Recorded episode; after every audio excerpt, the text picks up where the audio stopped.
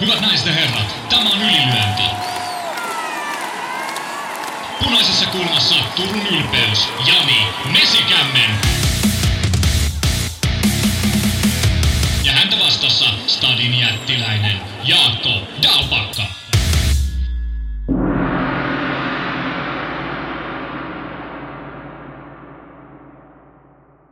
Tervetuloa kuuntelemaan Ylilyönti-podcastia. Oikeastaan se aika tavanomasta ylilyöntiä. Meillä on semmoisia normaaleita aiheita. Kehutaan tuomareita, etsitetään äärivirallinen suomalaisen vapaattelun välisarjan ranking ja puhutaan Motorheadista.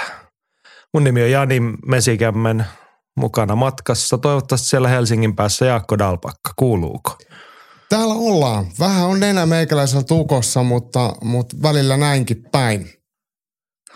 Joo, vähän nuhanen ylilyöntikaksikko tänään molemmissa päissä, mutta toivotaan, että ei tule nuhasta sisältöä, vaan tulee timanttia. Niin lähdetään menemään ja ensimmäisen asian kohdalla mä mietin, että koskettaakohan tämä koko ylilyöntiperhettä vai miettiikö nuorempi osa nyt, että mitä noita taas sekoilee. Mutta annetaan Masan esittää kysymys tai väite tai jotain.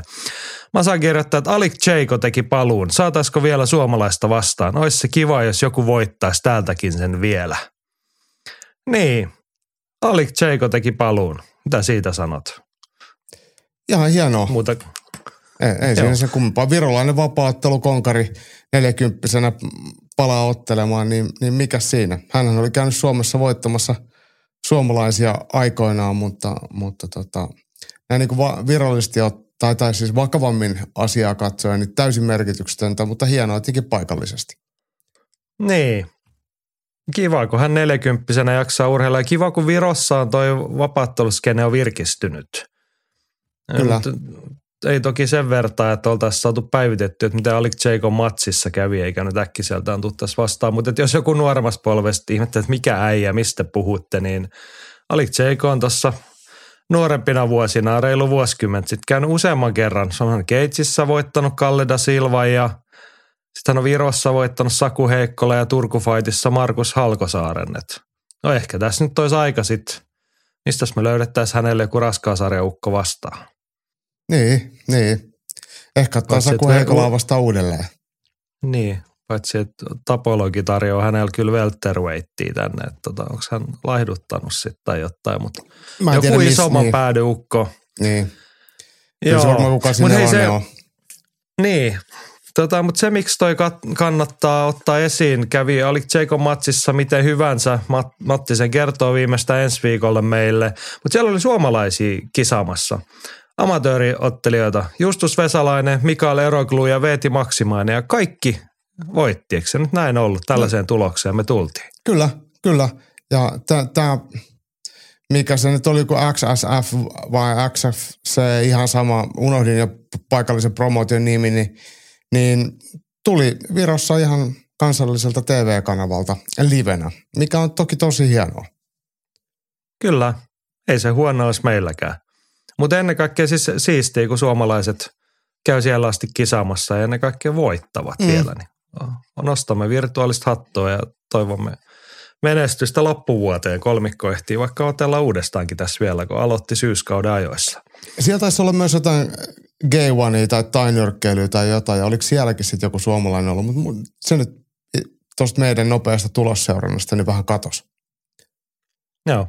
No, kertokaa muut jos näin on. Mutta ollaan me vähän seurattu kamppailuurheilu viime viikon loppunakin, koska Petri Mänty ehdottaa, että puhutaanko hetki suomalaisten menestyksestä Puolan ADCC-karsinnoissa. No puhutaan vaan, koska mehän ollaan hyvin perillä tästä asiasta. Ja siis ADCC-karsinnat tarkoittaa tässä perinteisemmällä termillä European Trials, eli pyöreästi suomennettuna EM-kisat. Eikö vaan? No näin se vähän on, ja ne on avoimet kuitenkin, teekö sinne saa sitten? Juu, avoimet, kyllä niin. kyllä, mutta se olennainen, kyllä kyllä. Ja oli, siinä taas ollaan hiukan Eurooppaa laajempi se määritelmä jo siinä nimessäkin nykyisellään, mutta toi on se niin kuin periaatteessa voi hahmottaa ADCC-muotoisen lukkopaini EM-kisoina. Ja se olennainen pointti siinä, että voittajat, tai ainakin puolet niistä – sarjojen voittajat saavat sitten kutsun ensi vuoden MM-kisoihin, josta en nyt osaa sanoa, onko ne johonkin jo pistetty, mutta iso kuitenkin lukkopainiskeinen isoimpia tapahtumia aina parin vuoden välein. Niin 2024 seuraavat ADCC-kisat ja menihän se hienosti suomalaisittain. Miesten 88 kiloa siis saa, nähtiin suomalaisfinaali. Santeri Lilius voitti Tuomas Simolan käsilukalle. Oli kyllä Liliukselta väkevä kisapäivä. Oliko neljä matsia, kolme lopetusta vai mitä oli. Ja sitten siitä MM-lippu taskuun. Jep, ja siis kyllä Tuomas Simulakin ihan hyvän päivätyön teki, mutta oli vaan pakko tunnustaa, että Espanjassa asuva ja harjoitteleva Santeri Lilius on, on vaan parempi ja si, siihen sitten suoraan käsilukkoon se päättyi Liliuksen voittoon. Ja eikö se ollut niin, että Lilius oli viime tai edellisissä MM-kilpailuissa myös? Kyllä, tämä oli minusta toinen kerta, kun hän voitti. Ja kyllä olet ihan oikeassa, kun kehuit Tuomaksenkin kisapuhdetta, niin – kyllä tästä nyt uskalletaan odottaa sitä, ja taisi Tuomas jo omassa somessaan linjata, että tulevaa kisakalenteri, että vuoden päästä nämä kisat ja sieltä otetaan sitten se MM-lippu, että kun näitä, joka, näitä on harvemmin noita MM-kisoja, niin ensi vuoden EM-voittajat pääsee sitten myös, niin siellä on vielä saumaa sitten. Jep. Joo, Soisimme siis, sen hei, hänelle. Niin, siis onhan tämä nyt aika hienoa, että Euroopan Trialsien finaalissa kohtaa kaksi suomalaista – et Eurooppa, niin. Euroopassa on paljon hyviä lukkopainimaita ja paljon hyviä lukkopainijoita ja sitten kuitenkin Suomi on peräpohjalla ja ei tämä nyt ole kuitenkin tunnettu mistään jujutsu- tai lukkopainiosaamista maailmanlaajuisesti. Niin finaalissa kaksi suomalaista on mun mielestä itsessään jo hieno suoritus. No mä olen vähän eri mieltä, että kyllähän suomalaiset nyt on kansakunnan kokoon nähden, var, niin kuin, kyllä mä väitän, että suomalaiset on tunnettu lukkopaini ja jujutsu kanssa. Ei, ei me nyt mikään niin kuin Brasilia olla – mutta niinku siltä että oikeasti, että paljonko meillä on täällä ihmisiä, paljonko meillä on harrastajia, niin siihen nähden suomalaiset varmaan nauttii kyllä arvostusta maailmalla. Santeri Lilius kärkipäässä, mutta niinku pitkä, pitkällä aikavälillä kuitenkin ADCC menestyviä esimerkiksi meillä aika paljon. No joo, on tietenkin näin, mutta ei semmoisia supertähtiä, että, että ei voida sanoa, että Suomi olisi mitenkään verrattavissa just mihinkään suurmaihin. Että, et, mut, kyllä, mut, kyllä. Mutta se täytyy aina niinku suhteuttaa sitten just, että me, minkä verran meitä on täällä ihmisiä ja moniksi niistä harrastaa – kardin vetämistä ja muuta. Mm, kyllä. Joo, mutta hei, toinenkin suomalainen nappas menolipun ADCC MM-kisa. Heikki Jussila, yli 99 kilosten miesten sarjan voittaja. Sekin on kovaa touhua. Niin on, niin on. Heikki Jussila on hirveän kokoinen karvaasi ja hän on tehnyt aika hyvää tulosta ja eikö se ole niin, että, että hänkin oli viimeksi näissä Väittäisin, että hän oli viime vuonna mm. se ei nyt huomattu tätä tarkistaa. Ja hei, no. mä sanon tuohon vielä, että niin kun kovat kisat, erityisesti koska kisathan oli Puolassa nytten. Se mm. tarkoittaa sinne, että kun sinne ei ole mitään niin kuin esikarsintaa, että sinne pääsisi jollain tietyn rajatulla määrä tai jotenkin varma, mutta että siellä oli paljon puolalaisia. Puolalaiset sitten taas on hyvin tunnettua lukkopainikansaa. Niin noi oli noi kaaviot varmaan täynnä paitsi muita kovia eurooppalaisia, niin sitten – mahdollisimman iso määrä puolalaisia mukana siellä, niin kyllä se noista kisoista, kun mitaleita otetaan, niin hyvä touhuu. Jep. Eikä ne mitalit siihen lopu. Ikävä kyllä ne MM-kisaliput loppuu siihen, mutta Sani Brenfors, meidän tulevaisuuden toivon vapaattelusaralle, hän voitti naisten alle 65 kilosten European Open-mestaruuden tai jonkun hieno kultamitali ainakin siitä sai, mutta valitettavasti naisista MM-kisalippuja taitaa saada vain joka toinen vuosi, mikä on tietenkin ihan loogista nykymaailmassa sekin. Joo, ei, ei naisia pidä arvostaa, joo, että pidetään ne vaan tuolla jossain Ää, Eikä kalenter, tässä kalentereissa, vielä... uimapuvuissa ja tälleen, eikö vaan? Joo, just näin. Eikä tässä vielä kaikki. Yli 65 kilosten sarjassa Jessica Torttila kultaa Salla Simola kakkonen. Eikö Oli, ei, kun ne on ollut kakkonen ei, ja kolmonen. Torttila, niin, Torttila hopeeta Salla Simola kolmonen. Kyllä siis mulla luki ihan oikein, mä en vaan osannut lukea omia muistiinpanojani tuosta. Joo, Jessica Torttila hopea, Salla Simola pronssia samassa sarjassa siis, mutta ihan ei mitenkään himmenä noita suorituksia, aika kovaa tekemistä.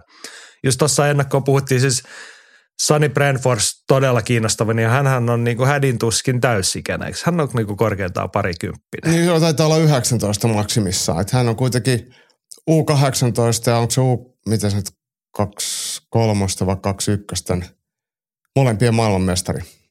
Näin. Ja siis Jessica Torttila, Torttila on myös melko nuori. Sitten Salla Simolahan on, hän on noussut kansalliselle huipulle lukkopainis jujutsussa varmaan niin kuin alaikäisenä, mutta hän on jotain 20 päällä ja nyt niin kuin lähestyy parhaita kisavuosiaan ja nyt ottelee sitten esimerkiksi jujutsussa jo musta- ja ruskeavöisten sarjoissa kansainvälisissä kisoissa, niin näiltä mimmeltä uskaltaa kyllä odottaa suuria asioita tulevina vuosina. Joo, mä kyllä dikkaan tuosta jokaisesta näistä kolmesta. Hyvä ja säännöllistä suorittamista. Että se ei ole mikään semmoinen yksittäinen kilpailu, että satutaan joskus mennä johonkin ja sitten sit voitetaan, vaan, vaan nämä isomman painoluokan liikat on molemmat erittäin aktiivisia kilpailijoita ja niin on myös Branfors. Eikö hän käynyt näissä Suomenkin kilpailuissa putsaamassa saman painoluokkansa? Niin, niin. Kisaamalla oppii kisaamista. Hemmetin hyvää duunia kaikilta. Kyllä. Hei, tähän kotimaan katsaukseen lopuksi mä teen nyt hyppäyksen käsikirjoituksessa varoittamatta sua. Mä otankin tuolta myöhemmästä vaiheesta tähän sopiva kysymyksen, koska Masalla oli tämmöinen tärkeä pohdinta täällä, kun Snake Pit Catch Wrestlingin MM-kisat on Viganissa samaan aikaan kuin Nogi European Openit on jossain. Kuka lähetetään mieluummin Viganiin kuin Nogi European Openiin? No ilmiselvä vastaus on tietty se, että me lähetämme Jasse Junkkarin. Sulla oli hyvä perustelu siihen, miksi Jasse lähetetään sinne. Joo, Jasse on varmaan ainoa, ketä tuntee säännöt. Niin, niin, niin Jasse on toki hy- hyvä painija ja muutenkin monipuolinen vapaattelija ja kamppailurheilija. Niin, niin, niin Jasse lähtee sinne heiluttamaan Suomen lippua ja pistää Viganissa sitten vielä lipusalkoa korkeammalle paikalle. Kyllä, terkkuja Jasselle, todellinen pudomies. Ja Jasse on tosiaan, hän intoili pitkään, tai varmaan intoilee vieläkin cash wrestlingistä, joka on siis, se on semmoinen varhainen tai niin kuin jonkinlainen sivupolku slukkopainityyppisten kilpailumuotojen historiassa. Ja Wigan ja siellä sijaitseva Snake Pit, niin se on eurooppalaisen cash wrestlingin mekka ja kehto ja kaikki muut tällaiset paikat. Et muistan Fightsport aikoina Jasse taisi joskus käydä siellä tekee juttua ja tietty Jasse piti meille sitten tekniikkakorneria lehteen catch wrestlingin saloista, mutta et mä uskallan myös veikata, että Suomessa ei ole hirveän monta ihmistä, ketä voisi kylmiltään lähteä catch wrestlingin MM-kisoihin ja tietää säännöt. Mutta kai meillä sitä on toisaalta tyyppejä kaikkea sääntöjä. Mun mielestä me voitaisiin esimerkiksi Tuhma Jussi Halonen pistää Jassen kanssa samaan koneeseen. Et Mulla on vielä kolmas. Si- no. Uh, Starbuck. Joo. Niin, Koska totta kai se... Cash Wrestling vähän linkittyy niin. tuonne Japaniaan ja niihin satujumppameininkeihin. Niin. Mutta ei mitään äijät matkaa ja Jasse selittää punnituksen jälkeen keskeiset säännöt ja Jussi ainakaan mikä ongelma lähtee. Et säännöt, ja säännöt kunhan painitaan. Mm. Väännetään raajoja huonoa asentoa. Jep. Joo, mutta sellaiset on tulossa, että jos olette, satutte nyt tietää ne säännöt ja sattuu maistumaan, niin ei muuta kuin Vigani MM-kisoihin. Kyllä me raportoimme sitten. Onko Viganissa joku iso fudisseurakin, eikö se ottaa kohtuu iso fudis? Jengi? On semmoinen keskikokoinen, hyvin perinteikäs. Taitaa olla Wigan Athletic, ellen ihan väärin muista, mutta ei nyt ihan yle, ylimmillä sarjatasoilla ole enää pelannut, mutta vanha seura. Joo. Perinteikäs urheilukaupunki kyllä. Joo, mennäänkö kamppailumaailman katsauksessa ulkomaiden suuntaan? Mennään. Joo, ja sehän tarkoittaa UFC Top kolmosta. Viime viikolla oteltiin Las Vegasissa Noche UFC Meksikon itsenäisyyspäivänä. Sen kunniaksi saatiin järjestelty yksi meksikolainen mestarikin sinne, mutta tota, siitä hetken päästä mennään top kolmoseen. Kolmos sieltä heilutamme Ruotsin lippua. Josefin Knutsson illa avausmatsissa Mandrick Mannista. Pistevoitto, mutta ei mikään ihan nuhanen pistevoitto, vaan musta oli aika väkevä UFC-debytti Ruotsin mimmiltä. Knutsson ja UFC on ehkä vähän hylkinyt, että Knutsson otti ihan hienon matsin Road UFC-tapahtumassa vuosi Singaporessa ja kävi Contenderissa silloin kuukausi takaperin ja otti sielläkin ihan hyvän matsin ja voitti. Ei silti saanut soppariin, mutta nyt tuli ja paikka ja vaikka keskeytystä tullutkaan, niin oli kyllä totaalista dominointia. Knudsen ei kyllä jättänyt mitään epäselvää, että kumpi siellä kahdeksankulmaisessa häkissä kuuluu olla ja Manik Mannin ja ihan jyrän alle. Selviytyi toki loppuun asti, että siitä pitää Jenkille nostaa hattua. Kyllä, kyllä. Mutta kiva nähdä, kun Pohjoismaalaista uutta nimeä siellä ja ne kaikki onnistuminen. Ja vaikka pisteelle mentiin, niin mä väittäisin, että yksi tuomari arvioi sen matsin taisi olla pisteet 30-24. niin se ei ole ihan arkipäivästä millään tasolla. Ja sitten sä menet UFC-debyyttiin ja vedät sellaisen mankelin mm. läpi. Että kyllä Knudson osoitti, niin että hän oli ihan kaikessa parempi kuin jenkkiottelija. Ja tosi väkevää pystyy sitten myös, että vaikka hän tuli sinne, niin kuin vähän esiteltiinkin niin tainyrkkelytaustasena siinä, niin mun mielestä todella hyvää painia. Niin oli. Hyvin kaatoi, tiukkaa positiota ja sellaista niin kuin eteenpäin pyrkimistä niissä.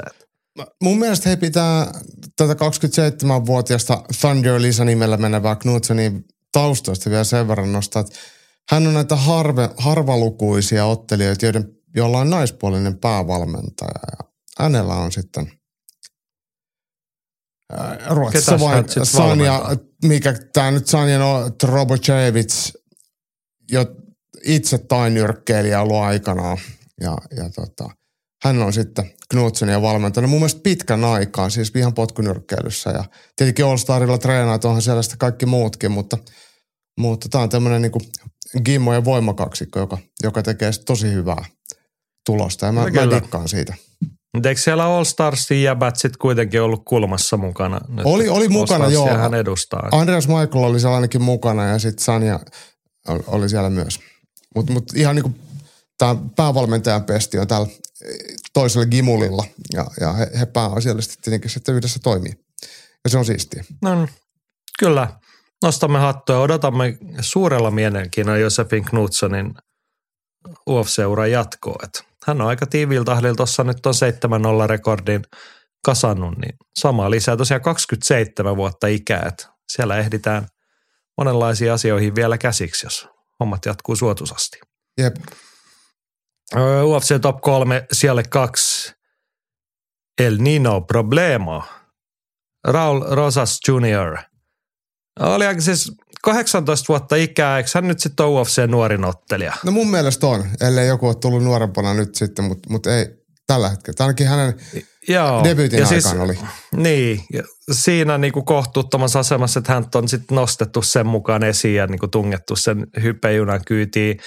Debyytistä kuristusvoitto viime joulukuussa – sitten nyt keväällä kävi vähän ihkeemmin, kun tuli Christian Rodriguez vastaan ja joutui pieneen mankeliin ja tuli uran ensimmäinen tappio siitä. Mutta nyt Terence Mitchellia vastaan 54 sekuntia ja tyrmäys Mountista. Et, kun Rosashan on kuitenkin, hän on semmoisen lukkopaini ihmelapsen Joo. tittelillä ton, tullut tuonne, niin alle minuutissa tyrmäys ukko pötkölle ja tuomari väliin, niin se oli kyllä väkevä askel hänen urallaan. Mun mielestä pitää arvostaa Rosasin lopetushalua, että kun hän osui sen lyönnin pystyssä, mikä Mitchellin sitten matto vei ja kun meksikolaistaustinen Rosas sitten mylläs päälle ja lähti lyömään, niin se vaan väänsi kaasun pohjaa ja huito molemmin käsin kaikkiin suuntiin, eikä edes osunut mihinkään sen vaarallisemmin mutta pakotti tuomarin keskeyttämään ottelun. Toki Mitchell oli siis hätää kärsimässä, mutta Rosas vyörytti niitä lyöntejä ja hyökkäystä sellaisella tempolla ja tarkoituksella, että Mitchell ei ehtinyt siihen messiin ja tuomari tulee sitten nopeasti väliin. Et mun mielestä tolleen niitä paikkoja pitää käyttää, että kun se mahdollisuus tulee, niin se yritetään oikeasti pistää poikki, vaikka se välttämättä ei voisi ihan just tällainen paikka, että se tähän vielä päättyisi, mutta hän pakotti sen lopetuksen siihen ja se oli mun mielestä tyylikkäästi tehty. Mä tykkään tollasesta.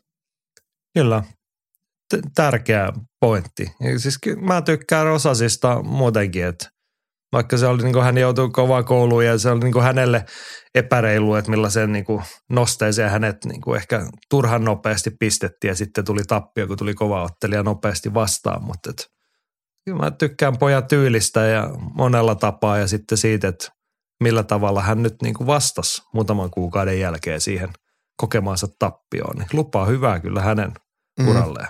Kyllä.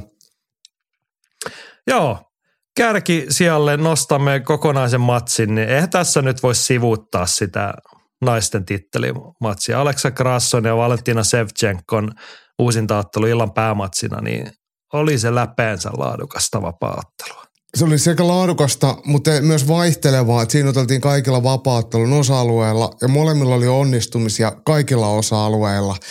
Että se oli just sitä, mitä vapaattelu on parhaimmillaan ja se oli myös sitä, mitä vapaattelu on huonoimmillaan, että tuomarit on kännissä. Niin, no puhutaan siitä matsista vielä. Siis sanoin, että niin ton sun kuvailun lisäksi, niin siinä oli hieno se draaman kaari, kun molemmat teki vahvistaa, että molemmilla oli todella vahvoja hetkiä siinä.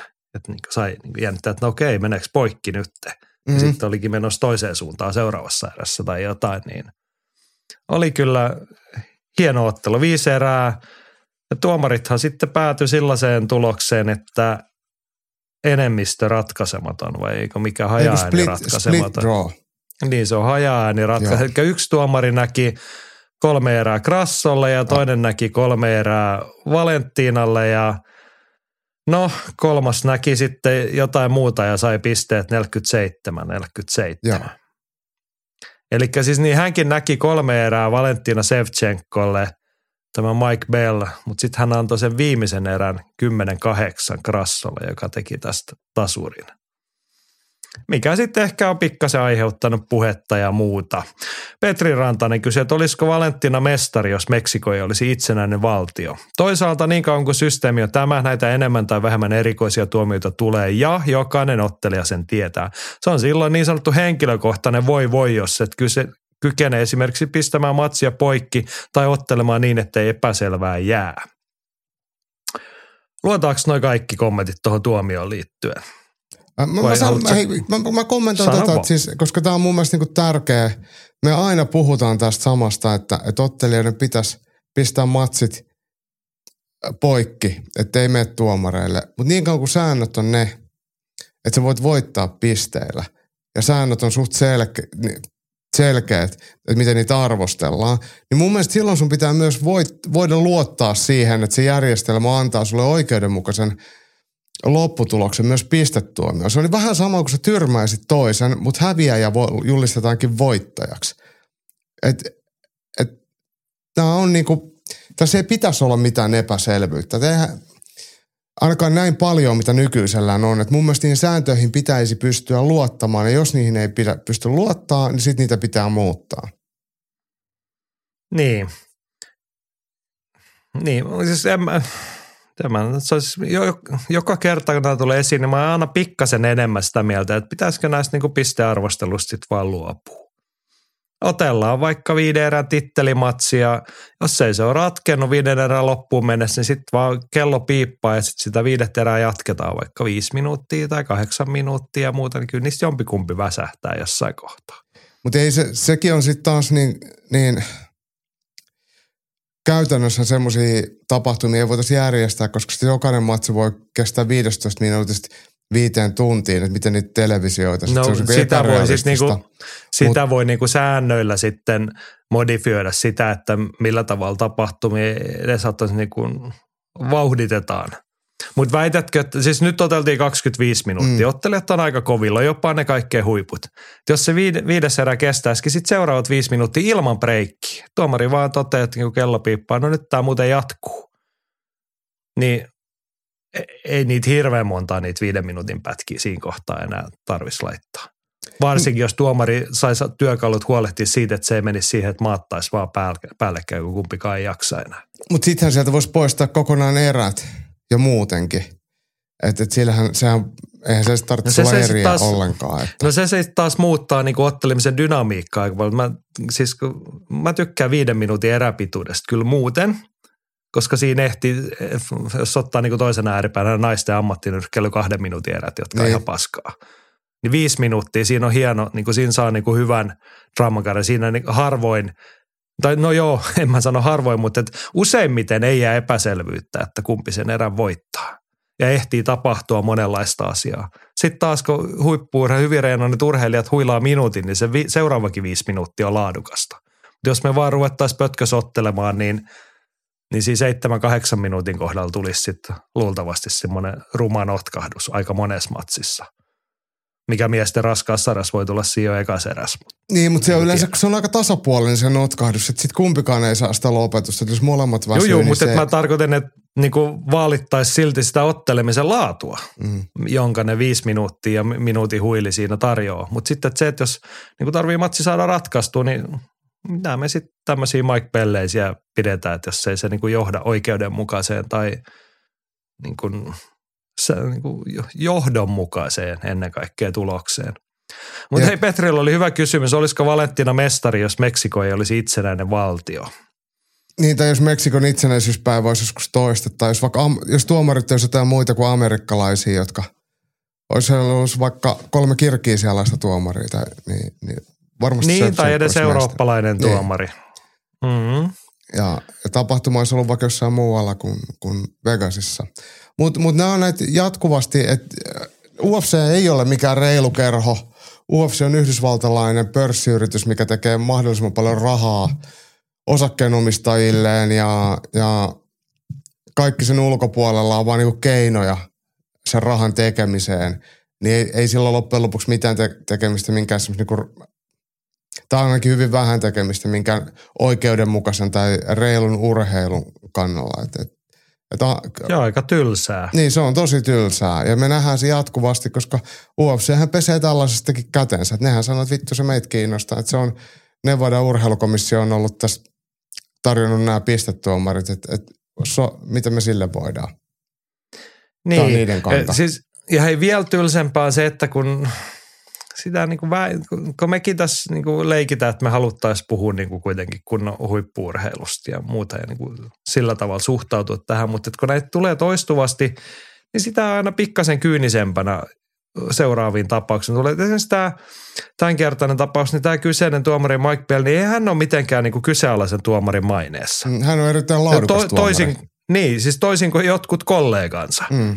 Ja hän on, niin sitten kun tulee tällainen, niin ihan väkisin – tulee vähän sellainen kyyninen ajatus, no siinä nyt joku löysi keinon, että millä tämä matsi saa, tai millä saadaan se tulla niin kuin tarvittava niin, tulos. Niin. Et siinä mielessä toi Petrin hieman retorinen kysymys oli kyllä ihan paikallaan. Mm, kyllä. Mutta siis se ongelmakohta nyt tässä on se, että erät meni suhteellisen selkeästi. Oliko se nyt niin, että ykkönen ja kolmonen Sevchenkolle ja kakkonen ja nelonen Krassolle – Mm. Sitten tuli niin kuin suurin, no okei, siinä oli sellaista keskustelua, että olisiko, tai niin kuin jopa kommentaattorit matsin aikana sanoivat, että niin kuin, kun viiden erää lähdettiin, että saattaa olla Sevchenkolle kolme erää, että niistä, toinen niistä Krasson eristä oli tosi tasainen. Mm. Mutta sitten tullaan viidenteen erään, josta 70 prosenttia, eli kolme ja puoli minuuttia. Niin sehän oli ihan Sevchenkon klinikkaa. Kyllä. Siis pystyssä – Krasson näytti, että nyt on paukut loppu, on evät loppu ja työkalupakissa on saranat hajonnut, että mä en saa tätä auki enää. Että ihan oikeasti kokeneempi ottelija vähän koulutti siinä niin kuin piti täysin tilanteen kontrollissa.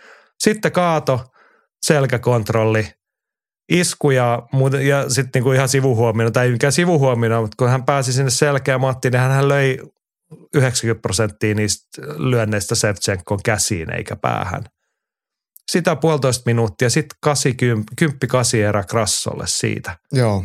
Hän, hän niin olevina haki jotain kuristusta, mutta ei sitten kuitenkaan saanut sitä.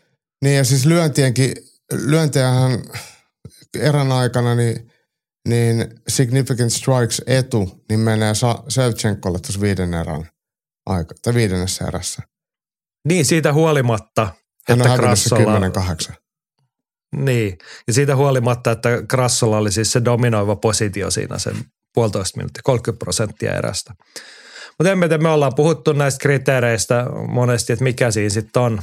Kumpaa tässä nyt oli enemmän tai merkittävämmin tässä erässä painia vai pystyottelua. Ja sitten oliko sitä niin paljon sitä Krasson hallitsemaa osuutta enemmän, että se on oikeasti 10-8. Annetaanko mm. ylilöintiperheen kommentoida tähän väliin? Joo, Roope Kankari kirjoittaa, että Valentina olisi voittanut ottelun, jos yksi tuomari olisi pistettänyt viimeistä 10-8 krassolle, missä ei ole mitään järkeä.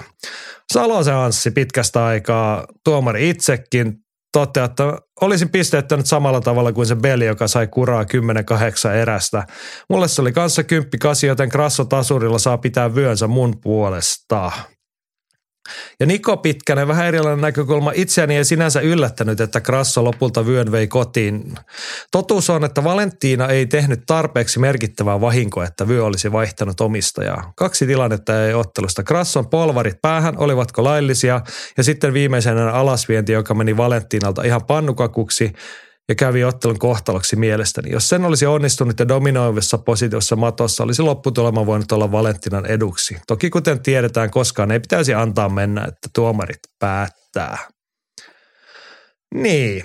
No mä otan tuohon Nikon kommentti ensinkin, että toihan niin kuin vähän vanha-aikana, että ei, niin kuin haastaja ei tehnyt tarpeeksi voittaakseen mestari, että kun sitä vapauttelua ei arvostella näin. Ei ole mitkään showtosäännöt enää, että kumpi oli niin kuin kokonaisuutena parempi. Ja sitten siinäkin sit- niin, tapauksessa säännöt on aina voitais Niin, niin. Ottelusta Ja riippumatta. niin kuin, et vaikka niin kuin olisikin sellaiset, niin sitten voidaan taas niin kuin keskustella siitä, että oliko Sevchenko oikeasti huonompi tässä matsissa vai ei. No okei, se menee mielipideasioiden puolelle, kun ei ole tuomareita.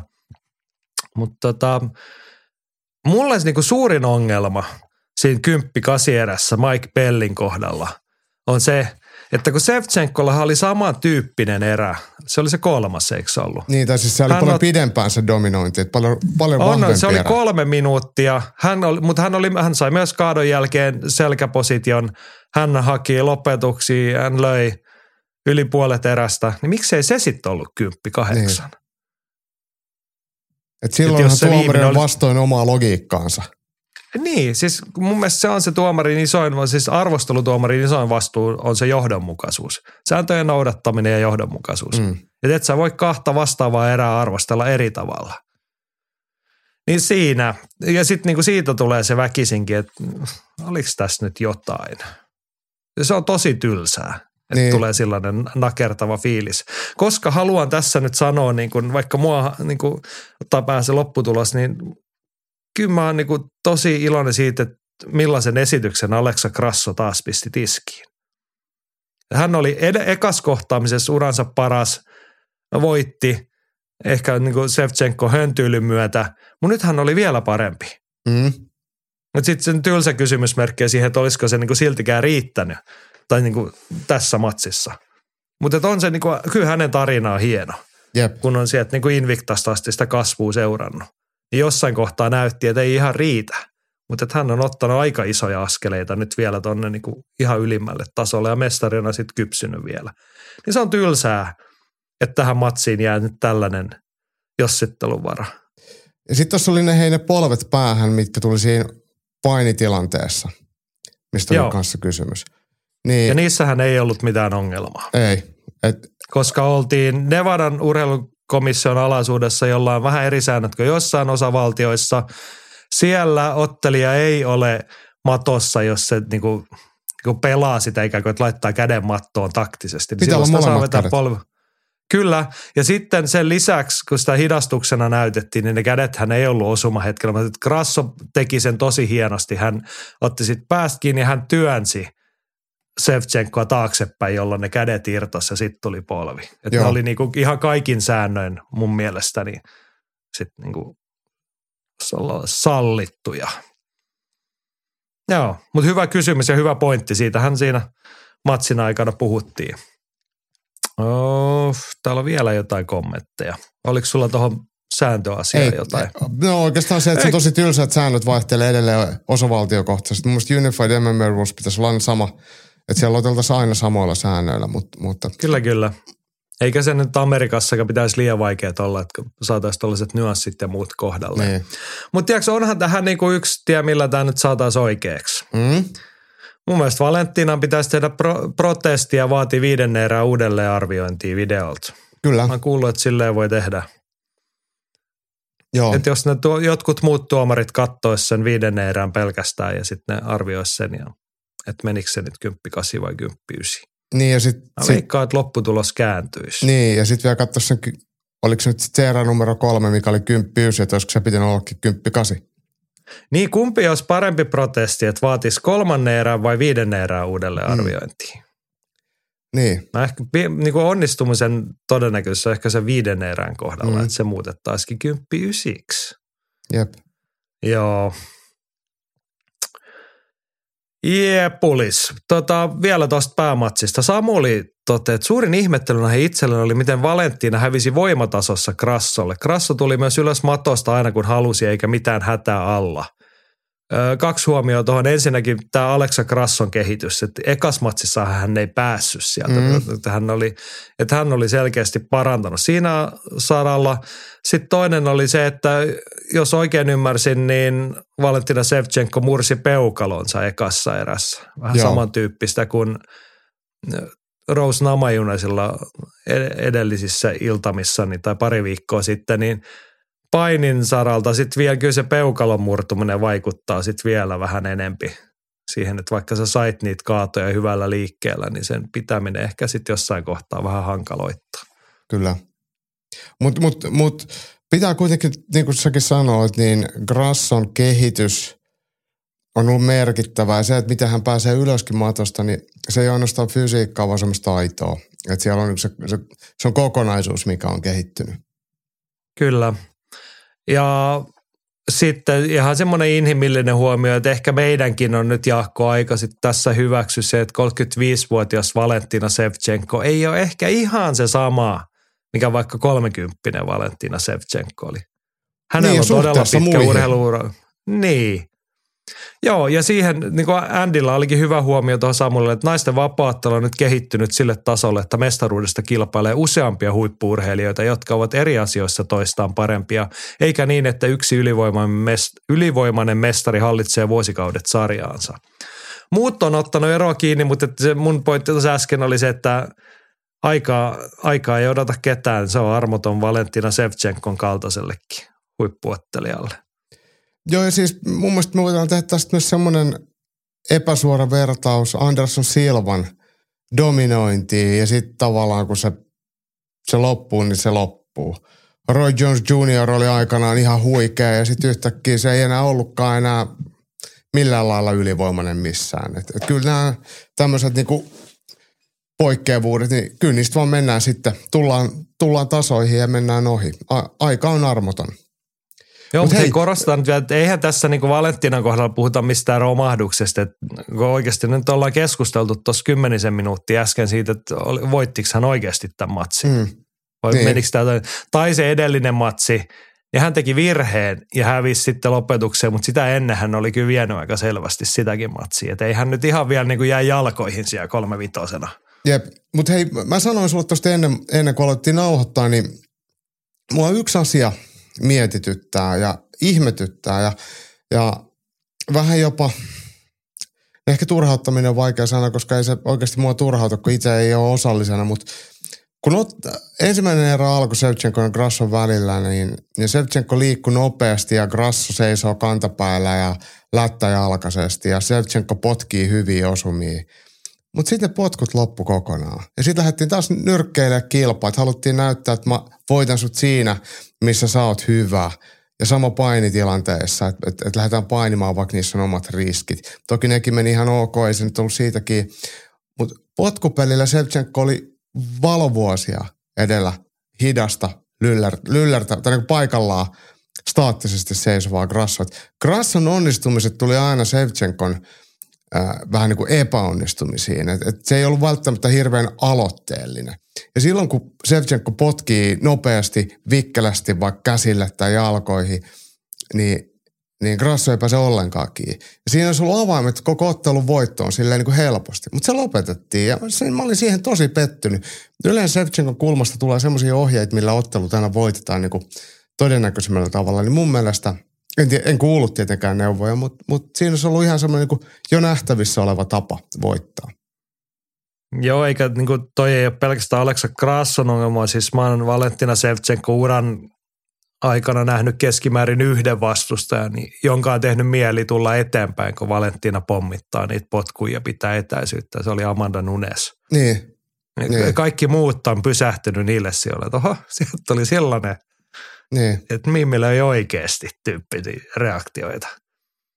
Joo, no sehän, joo. Niin, mutta mut tämä oli vaan semmoinen niinku, niinku huomio. Ja sitten taas se, että jos se on, se on sitten Amanda Grasson hyvyyttä, että hän saa Sevchenkon tarttumaan semmoiseen otteluun, mikä ei ole ehkä Sevchenkon kannalta se optimaalisin, mutta se on Grasson voiton kannalta se tärkein. Niin sehän on myös hänen hyvyyttään siinä.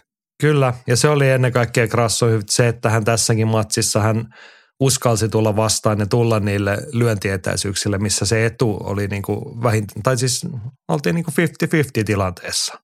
Että hän sai otettua sen edun pois ja sai jotenkin imastua Sevchenko niihin tilanteisiin mukaan. Mm. Mielenkiintoista. Mitäs veikkaat, ottaako se kolmannen kerran vielä? No olisi se kiva nähdä, mutta, mutta, mutta UFCllä varmaan on kortit käytettynä nyt tähän, että pitää miettiä sitten jotain muuta. No ei mikään pakko, kyllä he uusintaotteluja laittaa aina kun he itse haluaa. Että. Niin. tota, kattellaan. Voi olla, että heillä on ihan mieluisaa, että Alexa Grasso on mestari ja sitten Mä luulen, että he, he laittaa, välimatsi tähän. Mä luulen, että ne laittaa ton, ton seuraavaksi ton No, Blanchfield ottelee Grassoa vasta, että saadaan nuori, nuori, ma, nuori mestari. Niin. Se on kyllä ihan mielenkiintoinen mm. matsi sekin. Ja sitten sen jälkeen Blanchfield voi sitten todistaa itsensä Sevchenkoa vastaan ehkä vielä.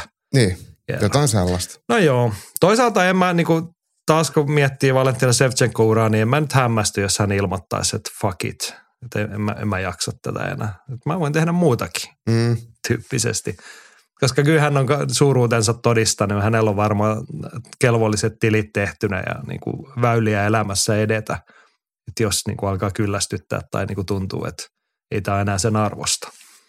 Mutta jotenkin kyllä mä vielä ton matsin jälkeen haluaisin ehkä nähdä itse, itse käästi hänet ottelemassa. Samaa mieltä.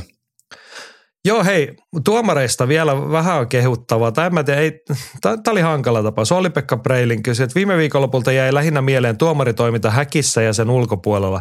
Chaires vs. Laserda-ottelu keskeytyi tuomarin tultua väliin kuristustilanteessa. Onko ottelijalta kovinkin fiksua päästä käsiveltoksi niin, että annat tuomarille erheellisen merkin siitä, että olet tajuton? Vai olisiko pitänyt näyttää samalla vaikka peukkua, jos antoi itselleen rentoutumalla sitä tilaa, mistä selostajatkin selittivät? Tähän oli tosi hankala tapaus. Kyllä. Siis siinä oli, hetkinen, Chaires kuristi Laserda, eikö se ollut niin päin? No ei silloin väliä. Mutta siis otteluhan päätyi sitten ilmeisesti no contestissa sen takia, että kun tämä onnistui niin protestoimatta, en mä ollut Mutta siis pysty kiljotiini häkkiä vasten ja se jatkuu aika pitkään. Tuomari mun mielestä teki, hän, hän oli lähellä, hän yritti eri puolilta katsoa ja kun se päähän on siellä kaverin käsien välissä siellä sylissä, niin sinne on vaikea nähdä. Tuomari tuli hän ainakin kerran vai kaksi kävi kokeilemassa sitä kuristettavan ottelijan kättä, että oot sä hereillä. Kerran se reagoi, tai ainakin siis niin jälkimmäisen kerralla se just kokeili sitä kättä. Että joo, sä oot hereillä, se näytti peukkuu. Sitten pari-kolme sekuntia sen jälkeen se käsi meni niin kuin ihan mun mielestä, mä väitän, että kaikkien lajia seuraavien reaktio oli sama, että nyt on jo tajuton.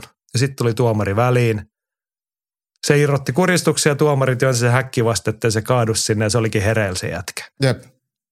Niin, mä en tiedä, että onko se, niin kuin siis monesti puhutaan tästä flash knockoutista, että sut tyrmätään pystyssä, kaadut, sä lyöt pään kanveesiin, niin saatkin hereille sitten, että ei mua mitään tyrmätty.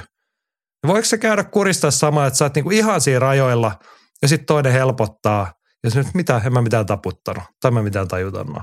No voi tietenkin.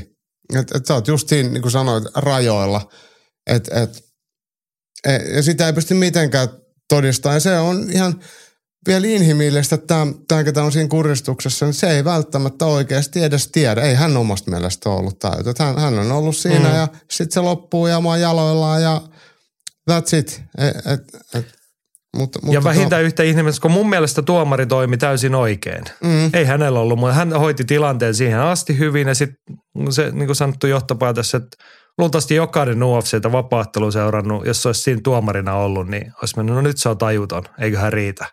Vai olisiko pitänyt antaa kuristaa varmuuden vuoksi vielä viisi sekkaa? Niin.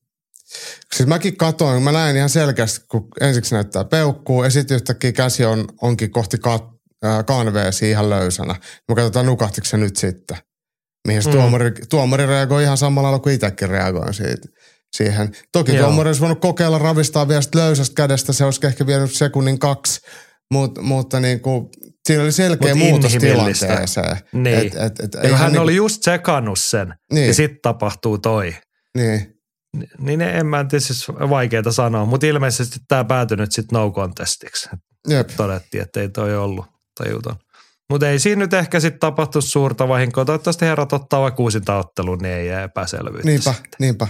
Joo, ei siinä siis, ja ottelu itsessään oli ihan, ihan ok, eikä siinä ollut yhtään mitään mussuttamista, että et, mä en niin oikein voi syyttää kuristajaa, eikä oikein tuomari, enkä mä oikein tiedä sitä puolustajaakaan, että jos se kokee, että tästä asennosta mun on vähän helpompi olla kuristettava, että mä saan vähän paremmin happea, niin kyllä hän, hän saakin tehdä niin. Että et tavallaan kukaan ei mun mielestä tehnyt siinä ainakaan tietoisesti mitään hölmöä. Niin, no siis jos tuo oli Pekan kysymys, että oliko niin ottelijalta kovinkin fiksua päästä käsiveltoksi, niin tavallaan oli, koska hän ei hän ollut tulos pois siitä kuristuksesta. Nyt hän ei hävinnyt sitä matsia. No niin, jos sillä hän teki lailla, sen tarkoituksen, sillä- niin, niin. niin oli ihan fiksua. Niin. Joo. Melkein vielä olisi fiksumpaa, kun vähän jollain päällä potku. Tai jos siinäkin ehkä kannattaisi sitten polvel pistää munille, että oho, sori, tuli väärään paikkaan. Ottaa vähän happea siinä välissä. Katsoa, että osaako tuomari laittaa just saman positio sen jälkeen takaisin. No niin, sellaista, mutta siis hankala tilanne tuomarille oli. Hei, viikonloppuna UFC-sarallahan tapahtui sitten, tai on, on, tämä on tapahtunut jo muuten, mutta tuli esiin kaikenlaista mieltä. Oliko Bloody Elbow, mikä tämän asian skuuppasi tai nosti esiin, mutta et kun UFChän teki sen ö, yhdistymisen satojumppafirma VVEn kanssa, niin nyt siellä on sitten haettu niitä niin kuin Synergiaetuja. firma, synergiaetuja juuri näin, että haetaan, niin sehän tarkoittaa sitä, että leikataan kuluja pois. Et jos meillä on kaksi samantyyppistä firmaa, niin ei niissä kannata esimerkiksi hallintoa pitää kahteen kertaan, niin nyt onko sitten niinku molemmilta puolilta pistetty sata ihmistä pihalle? Eikö tästä tullut niinku kaksi aaltoa näitä? Ainakin niinku VVN puolelta oli pistetty reilusti toimiston ja niinku hallinnon väkeä, mutta eikö nyt ollut sitten UFCn puolelta myös? Eh, Siis UFCn puolella oli tehty jo joskus aikaisemmin, silloin niin kuin tyyli viisi vuotta sitten vastaava prosessi. Juu, tää, se, mutta niin. Mutta tämä lähinnä, että et se on, UFClla ei ole ollut mitään ja VVn puolella sitten on ollut nämä. niin, mitä just, luen, ju, just luen tätä tulossa. päivitet, niin, niin, mä, no, niin se voi olla, että se on tulossa, mutta just luen tätä äh, päivitettyä uutista Bloody Elbowlta, että, että täällä on, että Joo, Joo.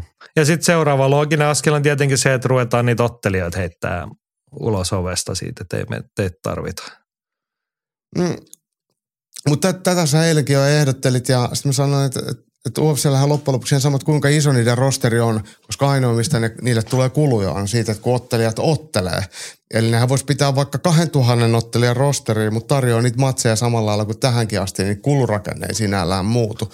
Ja UFChän on tehnyt itse aika katalan tämmöisen mm, kulissi ää, ottelupalkkioiden tai kulisseissa ottelupalkkojen pienennyksen, että ne ottaa merkittävässä määrin uusia ottelijoita Dana White Contender Seriesin kautta, milloin he ottelijoiden neljän ensimmäisen matsin soppari on huonompi kuin, kuin tavallaan vapailta markkinoilta tulleet ottelijat.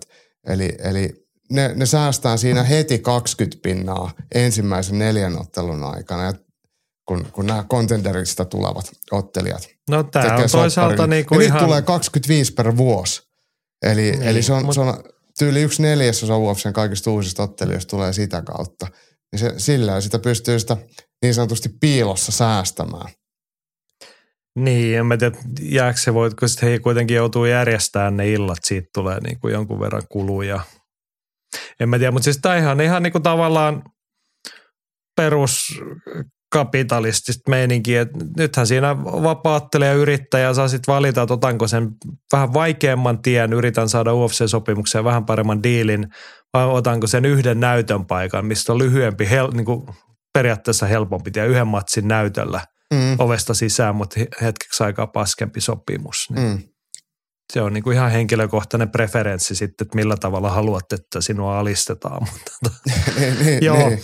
Mut hei ottelijoiden pois potkimisesta, niin sähän nyt jätit tuossa sanot ja huomioit sen, että kun nyt nämä firmat on yhdistynyt, niin VVN puolellahan nämä on ilmeisesti nämä perustyöläiset on niin kuin kuukausipalkkasia. Joo. Siis nämä esiintyjät. Niin sama tietysti, sieltä voisi siivota sata UFC-ottelijaa pois ja Kainen voisi jonkun keikan käydä välillä heittää Apexis esittämässä vapaa-ottelijaakin sillä kuukausiliksalla. Sehän olisi vielä halvempaa. Totta, totta. Et, että tota, kyllähän niillä on varmaan, jos niillä on se kolme showta viikossa, niin kyllähän sinne mahtuu neljäs show viikkoon. Ja mieti, helposti jos ne Apexissa. käy niin kuin joka kuukausi niin kuin vetää sitä VV-showta, niin nehän on niin kuin valmiit brändejä ja tunnettuja hahmoja ja muuta. Mhm. Mm. Niin tarvii ottaa mitään perälännen tuntemattomia ukkoja sinne, eikä varsinkaan mitään pohjoiseurooppalaisia. Jep.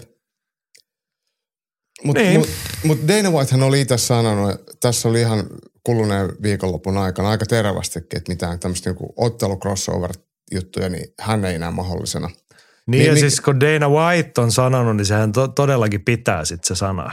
Niin, siis käänteisesti. Eli jos Dana White sanoo jotain, niin on varmaa, että se tulee niinku käänteisenä Niin. tapahtumaan.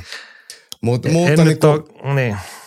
mä, mä En ole kaivannut omia arkistoja esiin, mutta mä väitän, että kun me ollaan ensimmäisen kerran silloin puhuttu tästä yrityskaupasta, niin kyllä mun eka fiilis ja ekoja fiiliksi on silloin ollut se, että niin kuin ei tästä mitään niin kuin silleen vapaaottelu fanin kannalta ylevää tuu seuraamaan vaan se valuu niin kuin pikkuhiljaa lähemmäs nämä kaksi asiaa toisiaan.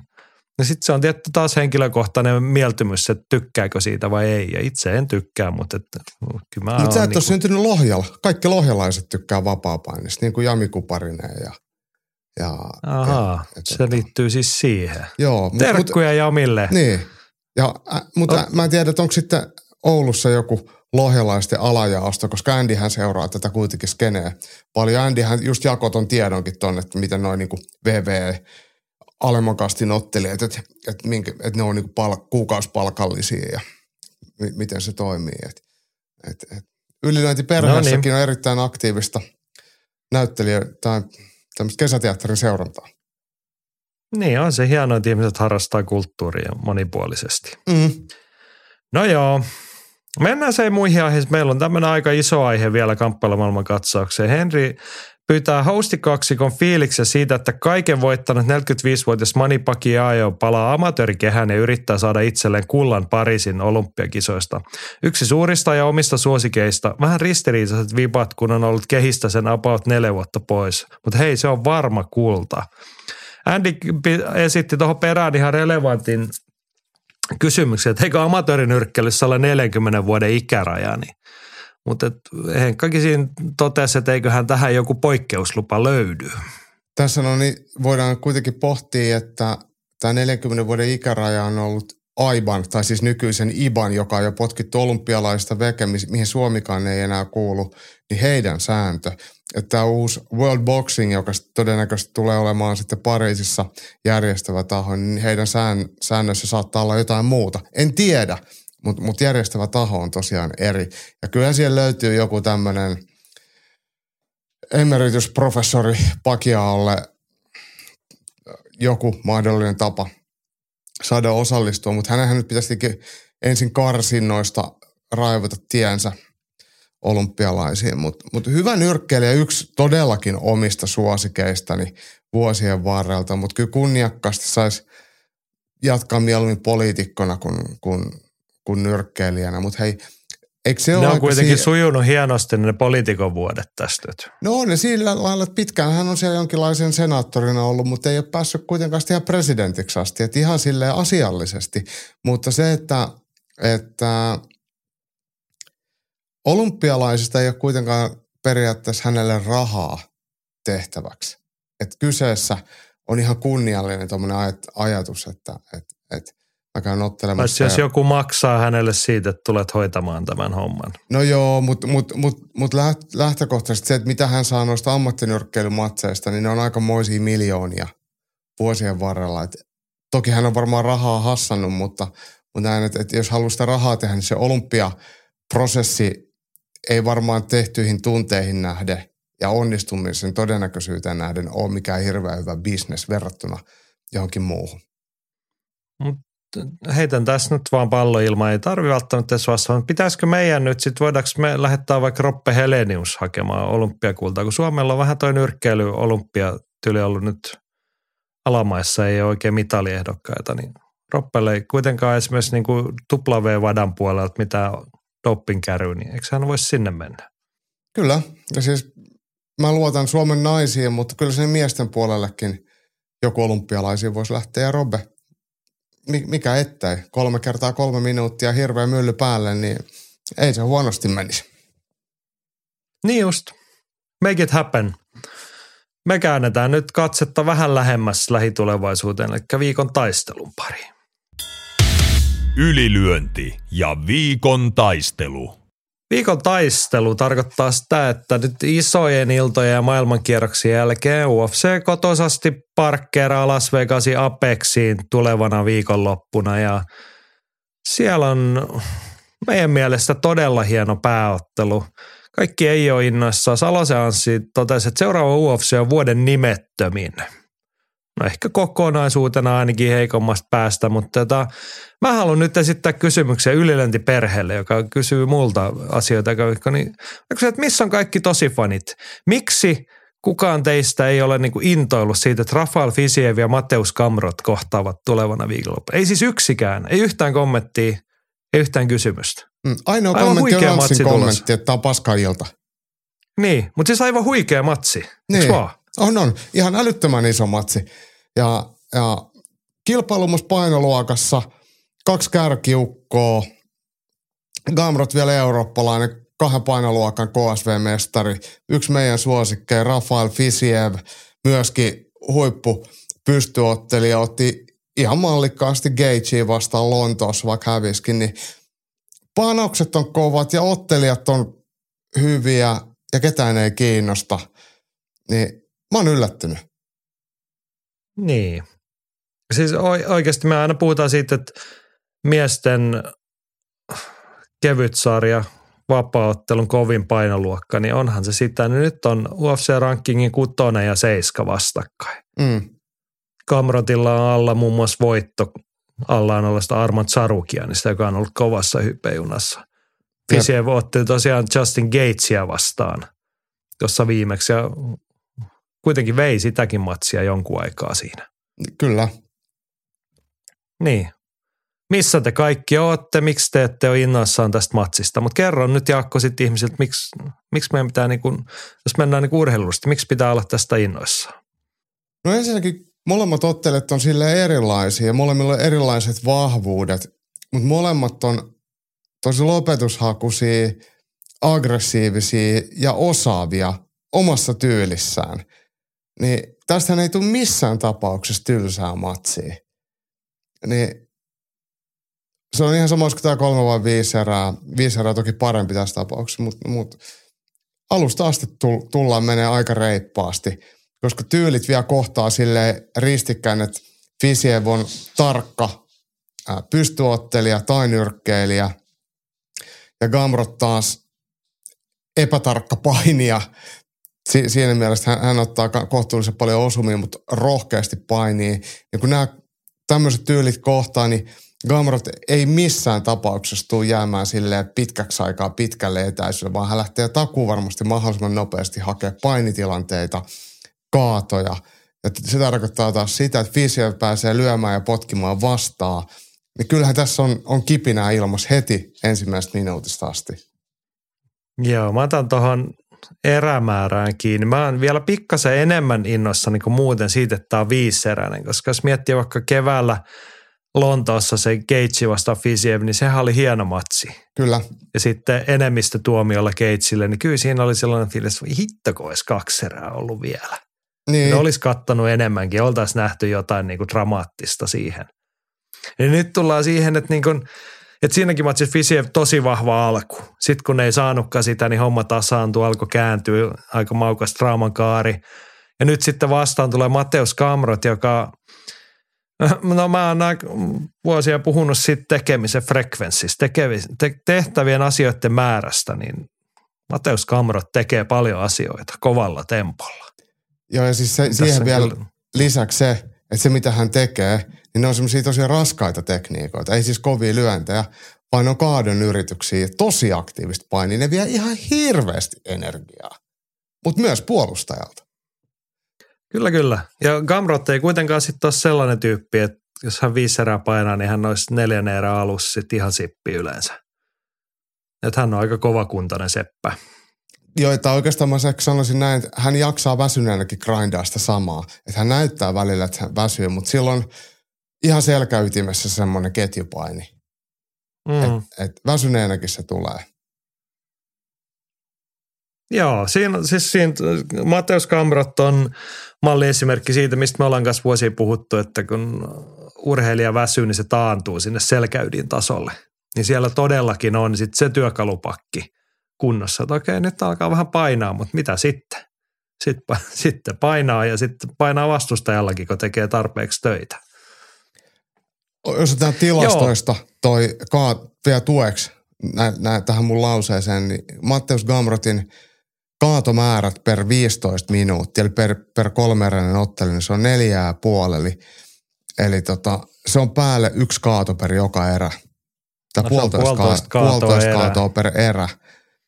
Niin se Arvaan, on ihan... mikä siinä on vielä kiinnostavampaa, kun ottaa sen niinku kontekstin siihen ympärille. Hänen onnistuneiden kaatojen prosentti on vähän päällä 30. Se tarkoittaa, että niitä kaatoyrityksiä on neljä ja puoli per niin. erä.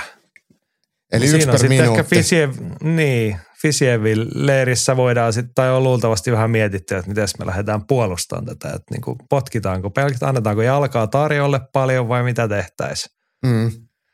Koska se on sitten kans, no Fisievillä on ihan hyvät kaadon puolustustilastot, mutta ei ne niin hyvät ole, ettäkö se riittäisi.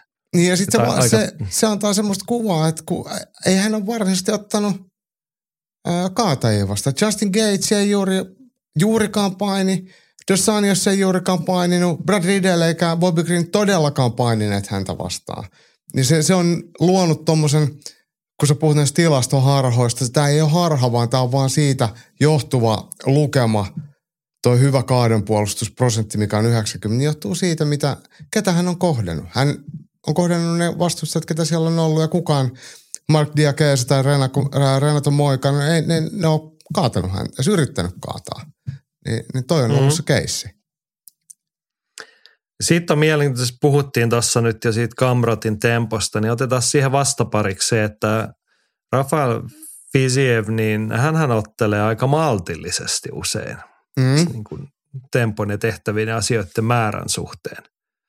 Niin, ja just tämä, että mulla vähän jäi sellainen fiilis niin kuin Lontoossakin, okei siinä lyötiin kovia osumia molempiin suuntiin, mutta että kun Justin Gates pystyi niin kuin kääntämään ruuviin vielä, kun painaa kaasua lattiaan, niin Fisieville tuli vaikeeta.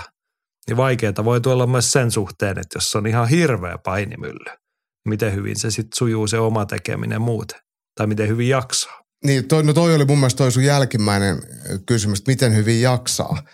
Et vaikka ei tule kaadetuksi, niin ne kaadon puolustukset ja ketjutukset, niin ne vie hirveästi energiaa. Että miten herkässä sulla on sitten liipasin sormi sit niiden tilanteiden jälkeen pystyottelun puolella. Et, et Gamrot kyllä jaksaa sitä ketjuttamista ja painimista ja roikkumista ja riippumista.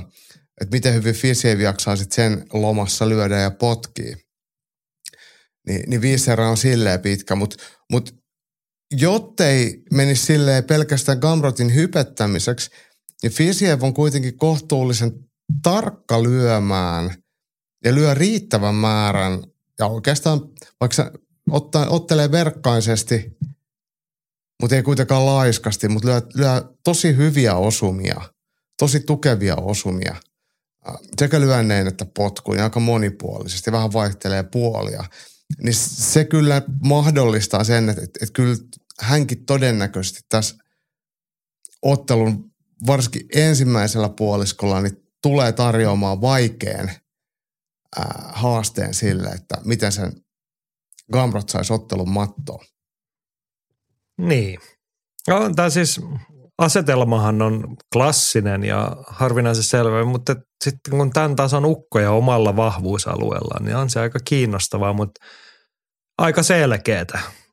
Että onko se ydinkysymys on nyt se, että kumpi saa sen oman vahvan juttunsa tehtyä matsin alkupuolella, joka Joo. todennäköisesti määrittää sitä, että mi- miten se matsi etenee sitten. O, siis just noin. Ja se, se mitä, toi mitä sanoit, kumpi saa sitä omaa juttua alkuvaiheessa tehtyä, niin se on myös samalla toiselle sitä epäonnistumista omassa pelissään. Niin se vaikuttaa psykologisesti, se vaikuttaa yleensä myös väsymyksen kannalta. Eli se, se on niin korkoa korolle. Toinen onnistuu, niin samalla toinen epäonnistuu. Et, et se rupeaa, sekin jää sitten niin pankkiin ja se ei ainakaan helpota sitten sen ottavan osapuolen jatko, ottelun jatkamista. Niin. Tota, Sä muuten kiinnittää huomioon tällaiseen hassuun tilastoon ö, ottelijoiden kesken, että heidän keskimääräinen otteluaikansa on sekunnilleen sama. Se on mun mielestä aika harvinaista. Molempien keskimääräinen Joo. ottelukesto on 12 minuuttia 16 sekuntia.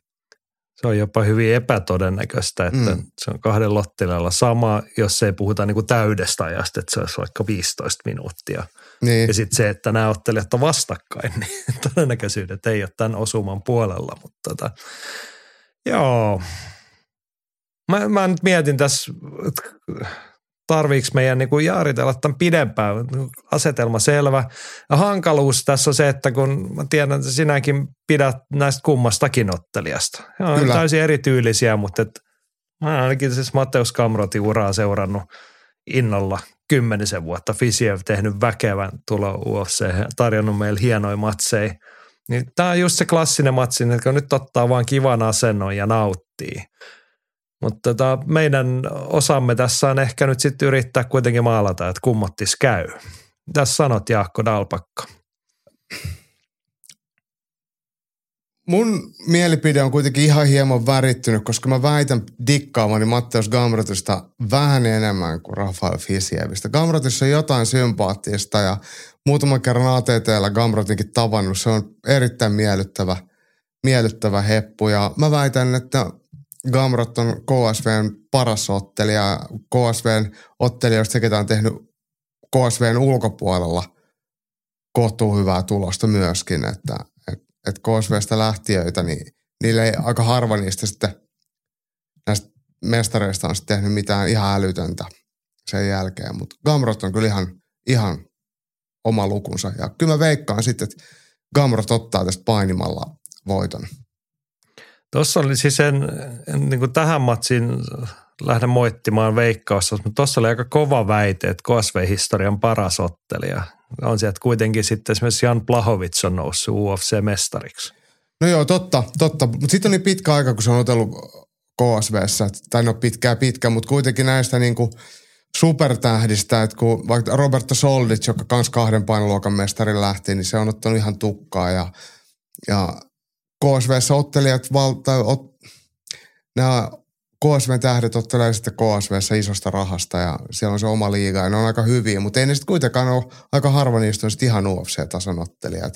Gamrot oli kuitenkin aika ylivoimainen siellä, mutta ei se ole UFC kevyt sarjaan kuitenkaan ylivoimainen. Et se on niinku se, UFCssä on kovin, kovimmat painoluokat ja jos siellä menestyy, niin sitten se antaa, antaa ennemminkin validiteettia sille menestykselle myös ennen UFCtä.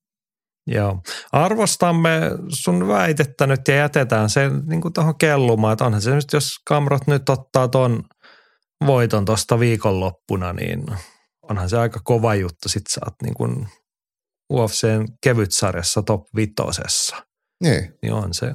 Ei, ei sieltä KSV tosiaan voidaan, niin se on aina sitten niin mielipidekysymys, että onko Plahovic päässyt helpompaa tietä mestariksi asti tai tälleen. Tai sitten niin se ultimaattinen – mielipidekysymys on se, että olisiko Mohamed Khalidov sitten parempi, mutta tota, hän ei ikinä tolle tasolle ole päätynyt, niin se niin. jää jossitteluvaraan. Mutta hei, tuossa vähän maailmalle katteltiin, niin asiantuntijat tuosta mieltä, että Fisiev on kuitenkin tähän ennakkosuosikki. Sä oot siis eri mieltä. Vai mm. toivotko, että he no, ovat väärässä? Niin kuin mä sanoin, että mun mielipide on ihan varmasti vähän värittynyt, mutta, mutta tota, musta tuntuu, että tässä ottelussa kuitenkin painivia voiton. Vaikka mä yrittäisin sitä niinku ajatella toisin. Et, et Gamratilla oli vaikeuksia Benel Dariusia vastaan, kun Darius on myös hyvä painimaa. Mutta mut sitten Gamrat on pystynyt ihan esimerkiksi Arman Tsarukianin voittamaan. Ja Tsarukian on mun mielestä parempi vielä lyömään ja potkimaan, mitä Fisiev. Ja on myös parempi painimaan, mitä Fisiev.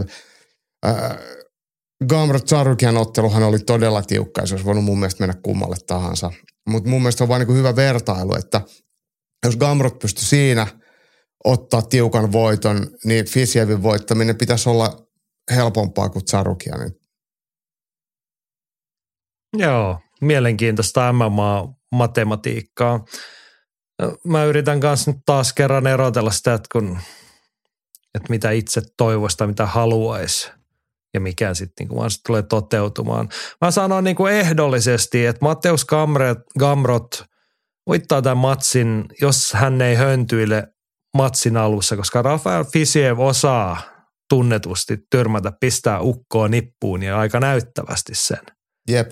Jos hänellä antaa sen tilaisuuden. Ja Mateus Kamrotin se kyllä se riskisektori ja siihen, että hän välillä menee semmoisiin paikkoihin, että kolisee oman, vaikka hänellä on kova pää.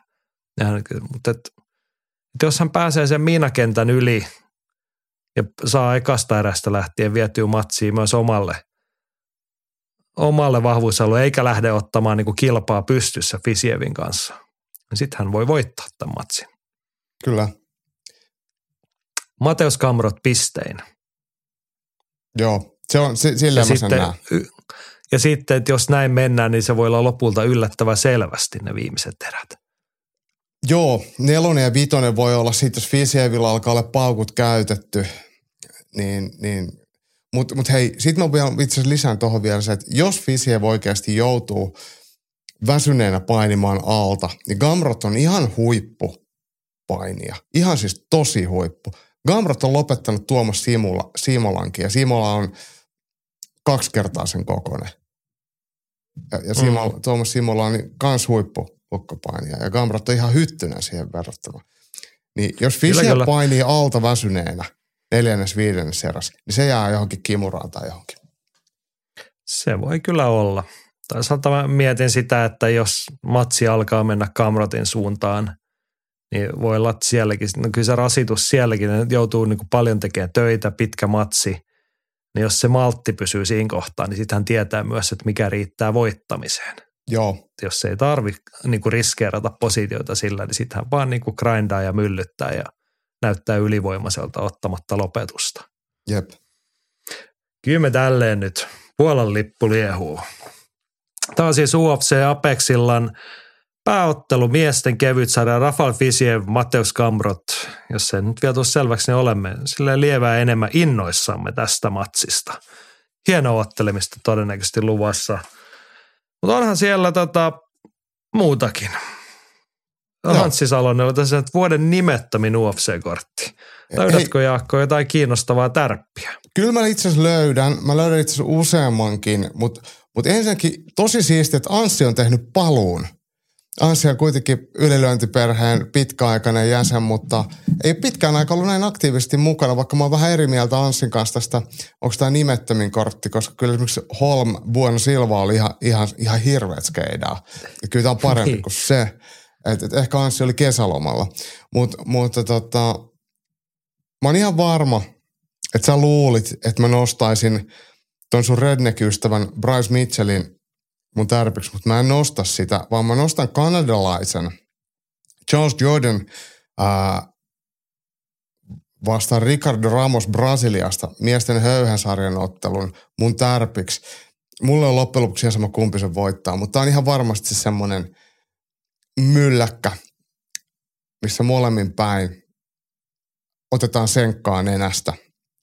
Ja tai taitaa olla pääkortin avausottelu. Se yleensä kertoo aina, että minkälaista ottelua on luvassa. Niin tosta mä dikkaan. Ja sit mä annan vielä pikku, pikku tota noston tonne esiottelujen puolelle keskisarja Aussi, Jacob Malkuun, niin hän kohtaa Cody Brandichin ja tämä Malkuunin UFC-debyytti oli ihan surkea. Mä haukuin hänet, hänet tota, maan rakoon. Se oli todella vaatimaton äh, muutaman sekunnin ottelu. Tota, oli Phil Hossia vastaan 18 sekkaa kesti. Mutta sen jälkeen Malkuun on kääntänyt kelkan, että on hyviä otteluita. Vaikka hävisikin Brendan Allenille siinä, mutta ottanut kolme hyvää voittoa, niin, niin tota, tästä Mamba-lempinimeä kantavasta Jacob Malkuunista, niin mä oon ruvennut pikkasen tykkäämään ja symppaan myös vähän häntä. Joo. No onhan näin mielenkiintoista. Mä jäin tuijottaa tätä sun eka matsia. Jordan muuten voittaa sen. Joo, mäkin luulen. Karka Sinha, Ricardo Ramos, niin ei, ei, ei, ei pysy kyydissä. Ei pysy kyydissä. Joo, tota, kyllä mä silleen kanssa Samulin kanssa eri mieltä, Samulin, anteeksi, Anssin kanssa eri mieltä siitä, että ei tämä nyt ihan vuoden nimettömin kortti. On tämä kuitenkin sitten Bryce Mitchell, Dan IG pääkortilla, Marina Rodriguez, Michelle Watterson, tämmöisiä hyvin pitkäaikaisia tai meriton tunnettuja perusnimiä. Täältä puuttuu vaan se tähtivoima. Mutta sitten toisaalta mä oon vähän sama niin kuin ymmärrän Anssin fiilistä siinä, että on täältä nyt hiukan vaikeet saada tarttumapintaa. Että kun mä rupesin omaa tärppiä tässä miettiä, eikä mun tekee, mun niin kuin Bryce Mitchell Danny Gay niin vaan innostavaksi. Se voi olla ihan laadukas matsi. Että mitä tässä nyt ottaisi? Oikeasti, niin kyllä mä sitä fiilistä ymmärrän. Mutta onhan tämä preleissä sitten esimerkiksi miesten alisarja Tim Means vasta Andre Fialho. Nähtä, sinne nähdään semmoista niinku pölötappelua luultavasti.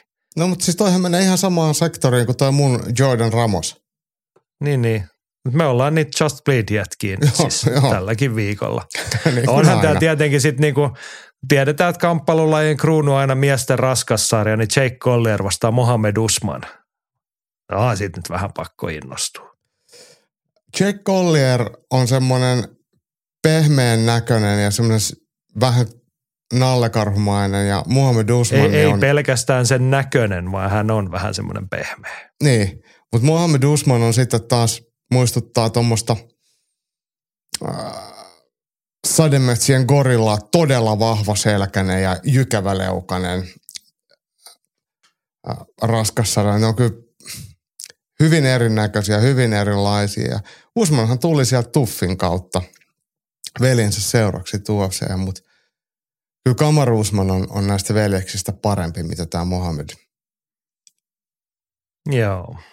Collierilla viidestä viime matsista neljä tappioa, että se on nyt sitten tulos tai ulos aika tiukasti. Mä luulen, että Collier pistää kaiken tiskiin ja sitten se pakkaa kamansa illan päätteeksi. Se tietää itsekin, että ei tarvitse tulla takaisin Vegasiin hetken aikaa.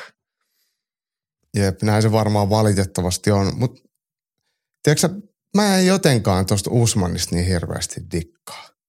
Niin saaks mä olla Jack Collieri puolella? Saa, totta kai. Mutta siis mä toivon, että Jack Collier tulee ja pistää tonni seteli tiskiin ja sitten katsotaan millä ilmeen lähdetään kotiin.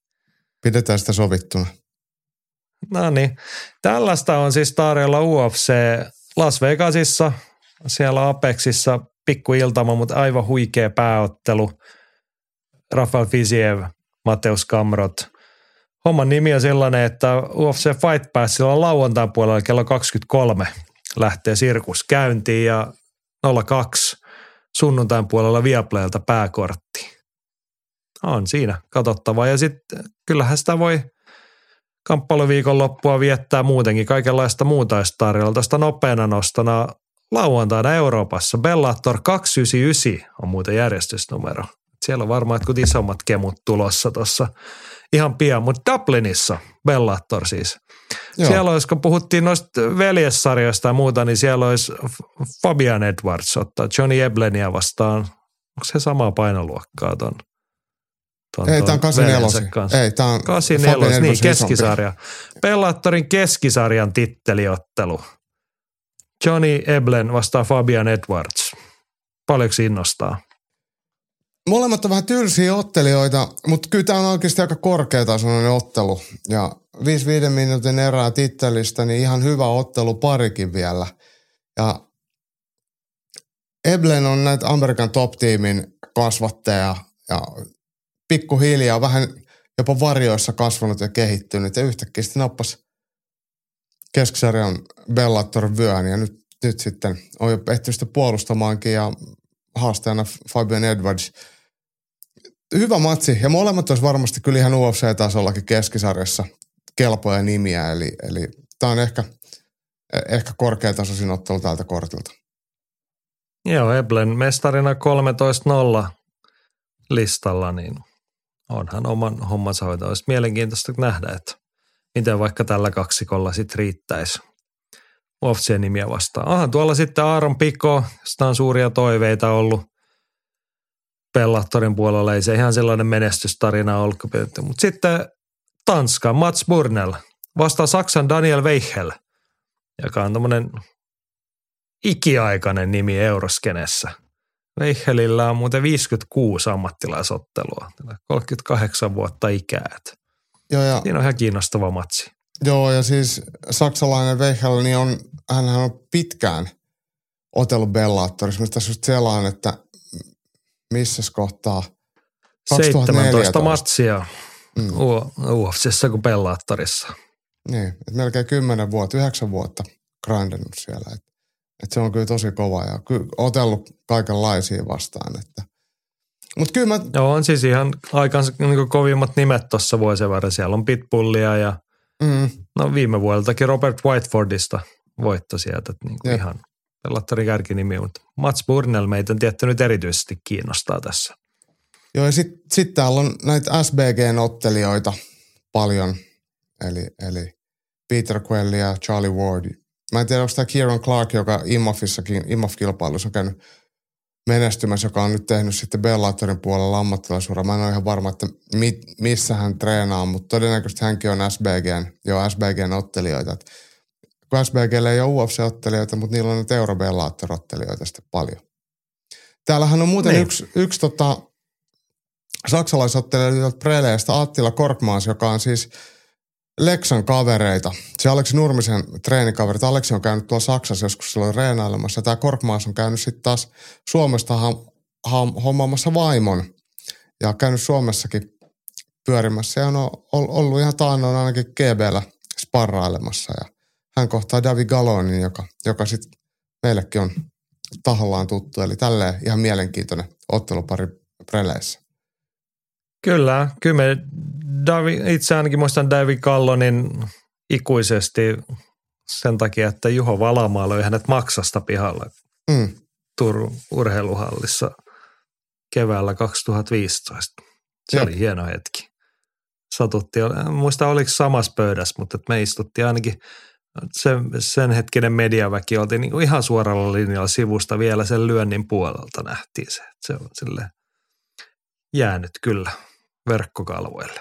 Joo, mä, muista, mä, mä en itse asiassa nyt yhtään muista, että miten, miten tota, minkälaisessa roolissa. Kyllä mä tuolla tietenkin on varmaan ollut, mutta tota. Saattaa olla, että olet ollut päkkärin puolella tai ainakin Jamba olla silloin ottelemassa siellä ja muuta, mutta tota.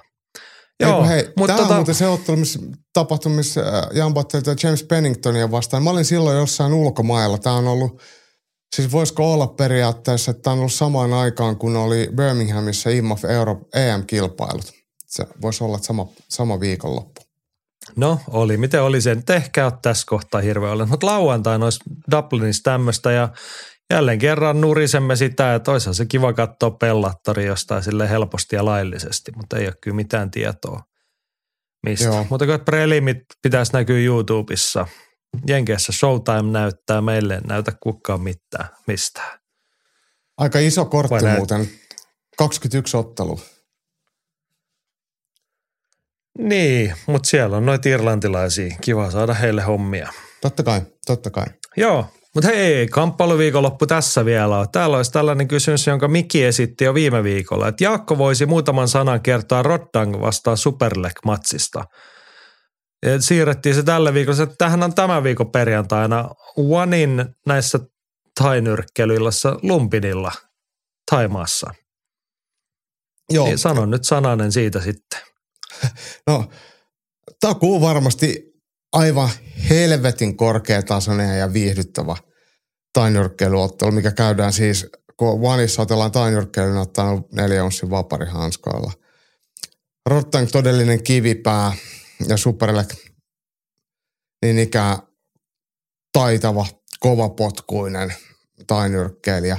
Harvoin nähdään, no itse asiassa oli semmoista taimaalaista stadionien ulkopuolella näin korkeatasoisia kahden taimaalaisen välisiä otteluita, mutta Lumpinillahan tämäkin käydään, mutta Vanin bannerin alla. En osaa sanoa kumpi voittaa. En, en oikeasti tiedä, mutta kyllä tähän näkyy perjantaina sitten ihan YouTubesta ilmaiseksi. Nämä alkaa joskus alkuiltapäivästä. Kyllä mä viime viikollakin kattelin näitä Onein perjantai-iltapäivän matseja. Siellä tulee kyllä viihdyttäviä, viihdyttäviä knokiksi tai ylipäätään tiukkoja matseja muutenkin. Ja siellä on monesti vähän sitten ollut vaparimatsejakin seassa. Nyt näyttää kyllä olevan silleen, että onko tuossa vaan kaksi vaparimatsia muut on tainyrkkeilyä. Mut, mutta tota, suosittelen katsomaan. Niin, ja mitä sitä ihminen muutakaan perjantai-iltapäivällä tekisi, kun katsoisi päähän lyömistä mm. YouTubesta. Niin. Joo, mutta hei, vieläkin löytyy muuta. Masa kysyy meitä, että kumpi voittaa Todd Duffy vai Chuyossi Sudario? Ja kysymyksessähän siis lauantaina oltava Risin 44 Saitama Super Arena Japaniasta. Mitä sanot tällaisesta spektaakkelista? Mikäs nyt se oli se sumopainijan nimi? Äh, Sudario. Sudario. Kyllä mä nyt liputan Sudarion puol- puolesta. Että et toi Duffy on aika vanha, vanha äijä jo, mutta tota, mä kattelin tuon Risinin korttia alkuviikosta, tai, tai kun Masato Kyssärinkin laittoi, niin ei, ei siellä ole ketään, ketä mä tiedän. Ja kyllä ne siellä omalla saarellaan varmasti tekee ihan hyvää silleen tulosta ja bisnestä, mutta se hype ja se mielenkiinto, niin ei se millään tavalla kyllä välity tänne peräpohjolaan. Et, et se, eikä sitä edes välittyä jenkkeihinkään. Ei, ketään ei kiinnosta. Eikä ehkä tarvikkaa, mutta mm. Fite ilmeisesti näyttää. Jäin katsoin tätä Todd Duffy, hän ei ole hirveän vanha. Hän on tapologi mukaan 37-vuotias, mutta se, että kun hän on otellut ikuisesti aina, siis hänen, hän on otellut UFC, hän hävisi Frank Mirille 2015. Sitten hän teki paluu heti 2019 seuraava matsi, silloin tullut no contest Jeff Hughesia vastaan. Sitten tänä alkuvuonna – hän, hänet oli kaivettu KSVn titteliottelu Phil de Friesiin vastaan, jonka hän hävisi painia de Friesille tyrmäyksellä ekaserässä, niin kyllä mä ehkä kans liputan nyt japanialaisen puolesta tästä.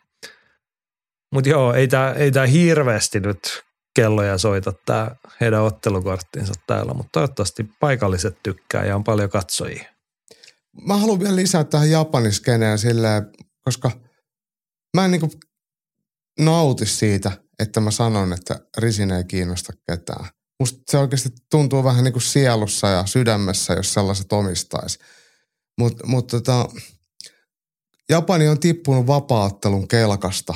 Ja kun ufc tulee japanilaisia otteluja, nytkin viikonloppuun siellä on, on se Inoe, na, pienemmissä painoluokissa nainen, niin Japani on ollut pioneeri vapaa-ottelussa, mutta nyt se on kyllä ihan, ihan sivusta seuraaja. Että semmoisia kansainvälisen tason huippuja, niin Japani, Japaniasta ei nyt vaan jotenkaan satu tulemaan. Että, että ehkä se on se, niin. kun ne ottelee siellä niin paljon vaan keskenään, että se on se niiden oma sisämarkkina, millä se toki pyörii ja se on tosi tärkeää, mutta, mutta se semmoinen niin kansainvälisyys siitä puuttuu ja se kaulo koko ajan vaan tulee kasvamaan.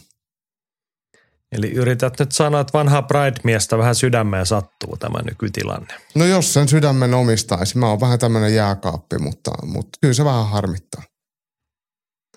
Joo, mutta jos Risin kiinnostaa, niin kattelkaa ilmeisesti Fiteltä – näkyy silloista. Viikonloppuna myös nyrkkeillään ja tietenkin Henri nostaa tällaisen esiin, että Englannissa on luvassa jälleen iso nyrkkeilymatsi ja yhden hypejunan loppu.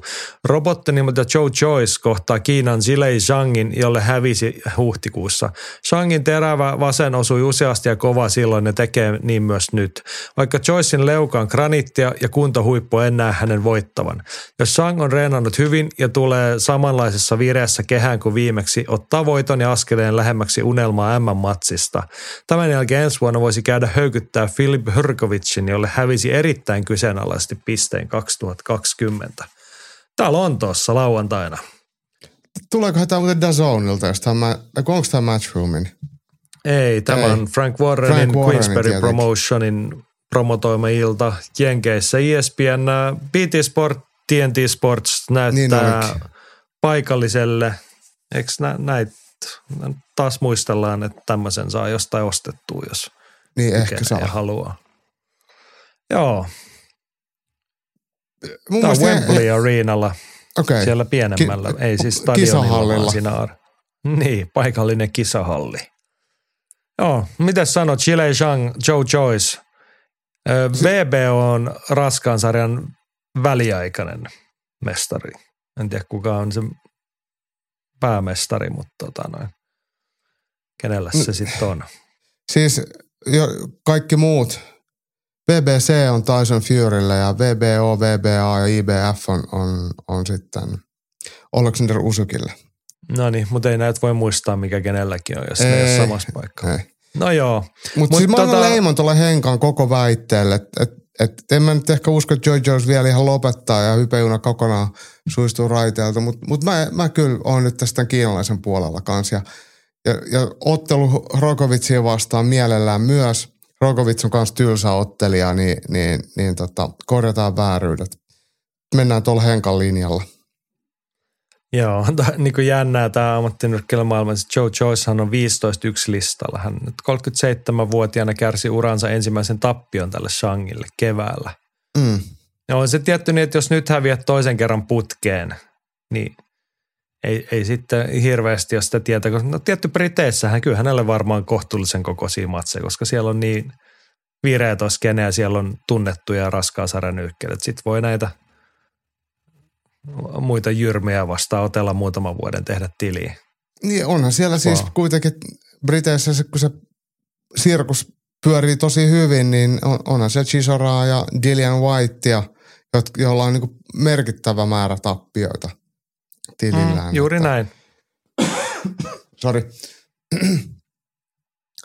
ja Joo. hänellä on kuitenkin Joyceilla Daniel Dubosta ja jo- Joseph Parkerista tuorehkot voitot tästä viime vuosilta. Et kyllä hänelle varmaan kysyntää löytyy, mutta on se niin, että jos nyt häviää kiinalaisella toisen kerran putkeen, niin ei sitten tarvi Usukin kohtaamisesta esimerkiksi puhua enää.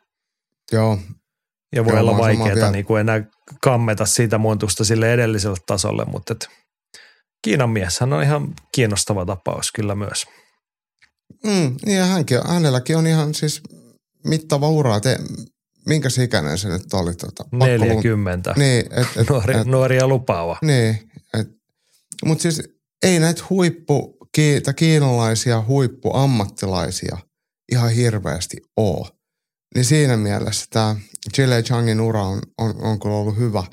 Ja hänellä on mun mielestä on olympiamitali, onko se peräti kulta? Mun on pakko nyt, nyt tota, lunttaa, että mä en valehtele. On olo, että tästä on ollut aikaisemmin puhetta. Pekingistä. Niin. Joo. Ja on voittanut Aasian Gamesit kahdesti, mutta MMistä on sitten vaan pronssia, mutta mut kuitenkin tehnyt pitkän amatööriuran ja menestyksekkään amatööriuran myöskin. Jep.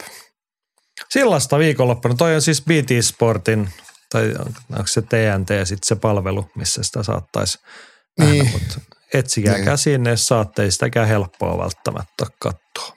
Mä katsoin muuten Me... Dazonilta tulee King of Kings Saksasta. Se tulee lauantaina. Okei. Okay. Eli jos, Onko jos mitään tietoa? No ei nyt ole, kun mä katsoin, katsoin täältä, täältä tota Dazonin sivuilta, mutta kyllä se varmaan Jostain no, se varmasti väliä. löytyy. Jos potkunyrkkeily kiinnostaa, niin King of Kings on suositeltavaa viihdettä lauantai-iltana Saksasta, mm. Dazonilla. Ja UFC-iltaa Viaplaylla kello 02 sunnuntain puolella. Kattokaa sitä, vähintään se pääottelu, vaikka se nyt muuten sitten saattaa tyytymättömyyttä herättää se ottelukortti. Mä veikkaan, että aika hyvä pääkortti siellä tarjolla. Ja aika hyvät kysymykset löytyy meidän postiosiosta seuraavaksi. Ylilyönti-podcast. Kamppailukansan radio. Ja Kamppailukansan radiossa riittää painavia puheenaiheita. Vielä Niskalan Paavo nostaa kyllä ihan loppuvuoden kannalta olennaisen kysymyksen, että milloin alkaa vuoden kovimman matsin, eli joulukuun Maija vs GSP alistuspainin spekulointi. Joo, siis Demian Maija vastaa George St. Pierre, kuudes päivä joulukuuta. Tai joku tämän, en mä ei se ehkä ollut Suomi itse, mutta siis joulukuussa – se oli joku Fight Pass Invitational. Herrat Joo. ottaa lukkopainia Fight Passilla. No mitä sanot, millä aloitetaanko heti vai säästelläänkö vähän vielä paukkui sinne lähemmäs joulukuuta? Kyllä me voidaan säästellä, mutta mä voin jo kertoa GSP paini Maijan suohon. Ja se saattaa olla.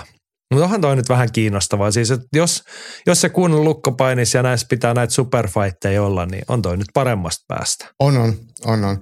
Mutta tiedätkö, jos mä olisin GSP, niin mä en antaisi Maijan kaataa, että ottaisi vaan pystypainia ja sitten ihan lopussa vetäisi jonkun kaadon, että sillä pisteet. Se on aika tyylikästä. Joo.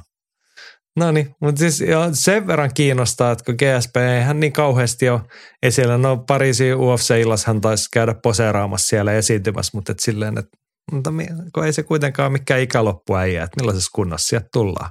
Mm. Eikä Demia Maijakaan vaan näyttää tuhatvuotiaalta, mutta eihän hän oikeasti ole niin kuin kauhean paljon yli 40 taida olla. Mun mielestä Demian Maija niin onko se 77 vai 76, että se on jossain tässä meidän ikäluokassa. Niin, eli nuori mies kuitenkin niin. sitten vielä. Varhaisteiniässä. Joo, no niin, mutta palaamme asiaan Paavo tämän kanssa kyllä lähemmäs. Sitten on viime viikon jaksosta palautetta. Timo Pukkila laittoi Instan kautta viestiä, että ihan aavistuksen särähti korvaan, ettei Toni Lampinen kuulu lähellekään kärkeä omassa painoluokassaan kotimaassa. Rankatkaa nyt vaikka sitten top 5 kotimaiset välisarjalaiset. No niin, menikö sä nyt sanomaan niin, että Toni Lampinen ei ollut, miten se oli? No se oli jotenkin tälleen, kun sä sanoit, että, että, että suomalaiset kärkiottelijat käy ottelemassa ulkomailla, mutta ne hävii. Ja sitten mä sanoin, että Toni Lampinen ei ole kyllä Suomen kärkiottelijat, hän ei kuulu painoluokan ykköseksi. Että et ei voi ole Suomen paras seiska seiska. Eikä ole toka paras eikä kolmanneksikaan paras. Että et, et jos hän hävii ulkomailla, niin se ei silleen ole yllätys. Jotenkin tälleen no niin. se meni. Joo. Ja Timo tämä ei ole haukku pyytää... Toni Lampista vastaan, vaan niin painoluokan tilaa. Joo. No, siis Timo pyytää top 5 kotimaiset välisarjalaiset. Mehän nyt sitten tehdään äärivirallinen Suomi Finnamama ranking. Otetaan ihan ensimmäisenä. Toni Lampinen hän on pääosa urastaan otellut alempana. Hän on nyt tota välisarjalaisena yksi voittoa, kaksi tappiota. Et jos me nyt annamme sille painoarvoa, että missä painoluokassa on vedetty, niin toikin ehkä vaikuttaa siihen – Katoin ihan nopeasti Tapologillaan esimerkiksi se koneranking, mitä automaattisesti rankkaa jotain matseja ja tuloksia, niin Pohjois-Euroopan listalla siellä oli lukuisia suomalaisia kyllä. Lampinen taisi siinä olla viidentenä. Mutta sieltä puuttui esimerkiksi mun, tai ainakaan osannut silmää Omran Shaban. Hänet ainakin nostetaan top vitoseen. Kyllä. Sitten onhan meillä näitä nimiä. Olli Santalahti. Kyllä. Aleksi Mäntykivi. Jesse Urholiin, öö, Henri Lintula, Mikko Ahmala, Niko, Skuunbeck ja, sitten eikö Aikonenkin on Niko? Nyt tulee on. On, on, on, on. Siinä on, on jo niinku kahdeksan nimeä. Joo. Ketä me otetaan top vitoseen? Omranista me oltiin samaa mieltä ainakin. Joo, ja kyllä se on tietenkin ehdottomasti li, Lintsi ja Santalahti ja Urholiin ja – ja Mäntykivi. Niin, niin. Onks ja vaikka ollut nyt varmaan menee siinä? alemmas, mutta anyway. Se on varmaan top 5 siinä. Ja, ja tämä siis musta on, mulla ei mitään tarvetta niin kuin eikä edelleenkään korostaa, niin, että, että en halua mitenkään lytätä Lampista. Lampinenhan on mun mielestä hieno mies. Ei siis he, helvetin asiallinen jätkä, mutta se ei ole vaan Suomen paras tai kärki 7-7. Ja eikö me sunkaan puhuttu jo, että – paras ottelu, mitä Lampiselle voisi olla, niin se ottelisi Mikko Ahmalaa vastaan Keitsessä. Niin siinä olisi meille semmoinen, mitä me katsottaisiin. No se olisi oikeasti kiinnostavaa, koska siis jos me nyt päädyttiin, että tämmöinen top vitonen olisi Shaban, Santalahti, Mäntykivi, Urholin, Lintula jossain järjestyksessä. Koska tämähän on ihan täysin teoreettista. Enää Kyllä. koskaan ottele keskenään. Paitsi Santalahti ja Mäntykivi on joskus muinoin Niin parikin otellut. kertaa tai nuotella. Niin, mutta vaikea, että näitä on silleen, kun meillä ei ole mitään algoritmeja tähän, niin, niin, niin mutta siis Ahmala Lampinen maistuu sytyyn. He voisivat ottaa semmoinen eliminaatioottelun, että kuka pääsee kisaamaan top 5 paikasta. Sitten otatte sen vastakkain, niin sitten keskustellaan uudestaan. Mutta siinä mielessä mä annan nyt synninpäästön Jaakolle sitten viime viikon lausunnosta, että on tässä niin pikkasen vaikeaa nyt Toni Lampista nostaa ihan kärkeen suomalaisista välisarjoista, eikä se ole mitään häneltä pois. Mutta se on nyt niinku, se on, mun, se on ehkä niinku kilpailuin nyt näistä miesten painoluokista Suomessa mm-hmm. kuitenkin. Ja. Jossain kohtaa oli siinäkin hiljaisuus, mutta nyt on viime vuosina osunut sinne kyllä hyviä nimiä. Ja ne kaikkia aktiivisia kisaajia. Joo, ja Toki siis, saisivat vähän aktiivisemminkin otella. Joo, ja jos nyt ollaan ihan niin kuin toi, mitä sanottiin, Ahmala vastaan Lampinen, niin se olisi tosi, tosi hyvä kansallisen tason matsikeitsiin tai mihin tahansa hamaraan tai, tai se varmasti keräisi katsojia ja molemmille ottelijoille sopivan tasoinen vastustaja. Tasan niin kuin, kumpaakaan ei syötetä susille. Ja saisi varmaan aikamoisen hullun myllyn aikaiseksi. Ja, ja tietenkin Skumbeck voisi otella Lampista vastaan varmaan myöskin, ja miksei Aikonenkin, mikä siinä on. Skumbeck muuten on tainnut tulla isäksi tässä, ihan kuin siinä semmoisen somepostauksen, mutta... Okei. Okay. Nyt en tämän pohjalta uskalla onnitella, ettei mene niin kohta, mutta että jos pitää paikkaansa, niin varovaiset mm. onnittelut sinne. Mutta siis onhan tässä niin kuin huikeat matsi. Siis kyllä mä sanon, että niin kuin, vaikka Skudbeck Lintulakin, olisi se niin kuin hieno. Ois. ottelu. Tai sitten terkkuja Ian Deanille, niin kyllä mä katsoisin, että jos se olisi Urhalin mäntykivi. Mm, mm, Mm, mutta kun tämä on ihan tällaista teoreettista. niin. Joo, otelkaa pojat ja Suomi-Suomi-matsit, ne on rautaa. Tähän väliin pieni uutiskatu, onko huomannut Hamara MMA muuten ruvennut julkistaa matseja? Joo, on. Ja siis siellähän on itse asiassa mielenkiintoisia hyviä ottelupareja. Joo, siellä oli a- aikaisemmin peruuntunut siis promottori Kuronen, jossa hän nyt ottelu, kun ottaa Jyri Mikkilä vasta, hän piti jo viimeksi ottaa. Mitä sitten oli? Mun mielestä siis mä näin Mikan ohi menne viime viikon. Hän sanoi, että neljä vai viisi Suomi-Suomi-matsia tulossa. Oho. Uh, Mikä Mäkiventelä kuulostaa todella hieno. Patrick Pietilää vastaan. Ah, Juu, niin se olikin. Mutta sitten näitä on lisää tulossa. Siis tämän verran nyt ennakkotieto, vaikka tämä oli yksityinen keskus, uskallan sanoa, että niin tsekkailkaa. Sinne on kiinnostava ottelukortti. Taas olla niitä, että jokunen pystymatsi, he haluavat, koska ne vetää hyvin yleisöä heille ja sitten ammattilaismatseja vapaa-otteluun, niin kelpaa. Suomi Mähän vastaa avaan nyt. Hamaran Instan, koska, koska, tota, koska jos nyt olisi jo, no onhan täällä, kato täällähän on tää, tää mennä, mennä jo ohi, tää Otto Saaren ja tämän Rasberg Gvansuran Finn Fighters Gymin ottelijan matsi. Niin Joo, tää on julkaistu kanssa. turkulaisnimiä on varmaan silleen tuo hyvää pöhinää, kun eikö Otto Saarihan on Salosta kotoisin tai sieltä main, niin tota, varmaan kummallakin sitten riittää tukijoukkoja katsomassa. Aivan, aivan. Tällaista lisää ja mä luulen, että tuossa on nyt vielä niinku, vähän niin kuin kertomatta, että mitä sieltä on tulossa niin kuin ihan kärkipäähän. Että saataisiko sinnekin joku maukas Suomi Toivon mukaan. Tai muuta.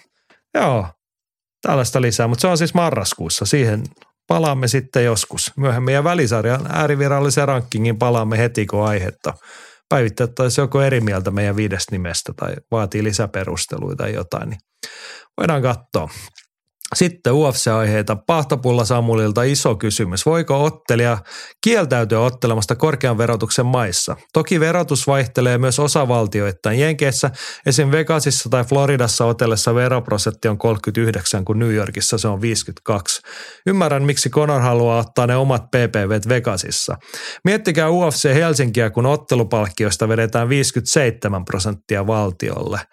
Ei muuten vedetä. Ja tästä taisi Kaijalaisen Heikki tai joku Samulille tonne oli tuoretta vastausta tuota meidän Facebook-sivulla tätä keskustelua. Mutta Suomessahan tämmöinen hieno keksintä kuin artistivero. Tiesitkö sen? No mä oon kuullut puhuttavan tästä, mutta mä en tiedä, miten se toimii. No se tarkoittaa sitä, että esimerkiksi jääkiekko- tai koripalloseurat saattaa kertoa, jos se kausi kestää silleen kuudesta seitsemän kuukautta, niin ostetaan pikkasen, niin kuin, pikkasen niin kuin myöhässä kauden alusta tehdään sopimus ulkomaalaisen pelaajan kanssa. Jos se on Suomessa, siis maassaolopäivät alle kuusi kuukautta, niin artistivero, jos mä nyt ihan puhun läpipäähän, niin se on yli 15 prosenttia. Niin tämä varmaan pätisi sitten tollaisen, että jos tulet viikoksi tänne kamppailemaan, niin, niin, niin voi selvitä sillä. Et siinä Pitäisiköhän munkin ottaa, siirtyä ar- artistiveron puolelle? No sit sun tarvii kuudeksi kuukaudeksi ja muutamaksi päiväksi vähintään vuodessa häipyy johonkin kylmään ja pimeäseen maahan. Toi kuulostaa tosi pahalle. Ei kannata yllyttää. niin. Joo. Mutta siis sitten tuosta oli keskustelu siitä, että kuka maksaa minnekin veroa, että joutuuko ottelijat sitten maksamaan kotimaahansa veron. Mun mielestä ainakin, siis suomalaisilla ainakin on, ja väittäisin, että Euroopassa EU-kansalaisilla on sen tyyppinen verotus, niin kuin tuplaverotusta ei voi olla. Mm. Että jos vaikka suomalaiset ukkelit on käynyt Lontossa tai UFCssä tai jossain se Englannissa ottelemassa, niin saattaa maksaa sinne se vero, mutta sitten ei tarvitse siitä enää niin kuin tuplaveroa kotimaassa maksaa. Jep. Joo.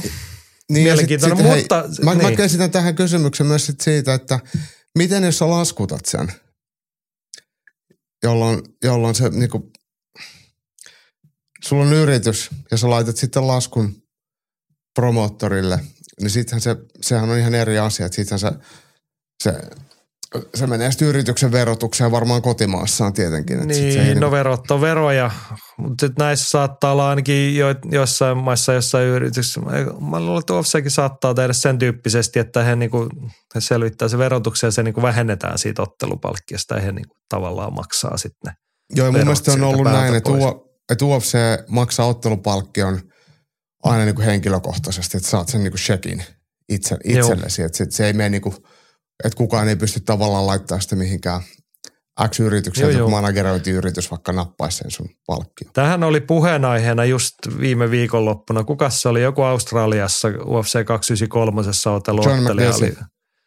McDessie oli laittanut sen palkkaliuskaisen kuvan mm. someen, niin se oli mitä se hänen koko niin per, periaatteessa liksa oli jotain 52 000 dollaria. No siitä sitten otettiin muutama kymppi vähän veroja ja vähän palkkia. Sitten UFC oli laskuttanut kaiken näköisiä lentoja, hotelleita ja jotain lääkäripalveluita ja muu. Niin, siis kaikkea tämmöistä, mitä voisi kuvitella, että tuolla tasolla ne kuuluu niin kuin palveluihin hintaan, mutta ei, se oli jotain, mitä hänelle jäi vähän alle puolet siitä. Sit niin, siis se oli tyyli 58 000 oli se alkuperäinen summa ja hänelle jäi joku 26 000. Niin. Ja siitä pitäisi maksaa vielä valmentajille ja niinku kämppiä pyörittää se niinku ottelun niin. kulut. Et ei se mikään Joo, hyvä bisnes. Niin. Ja hänellä on 20 UFC-ottelua. Niin. Semmosta. Mm. Mutta hei Samulin olennainen kysymys on, että voiko ottelija kieltäytyä ottelemasta korkean verotuksen maissa, niin varmasti voi, mutta se on edessä, kenellä kaikilla on varaa sitten valita, että missä voi otella.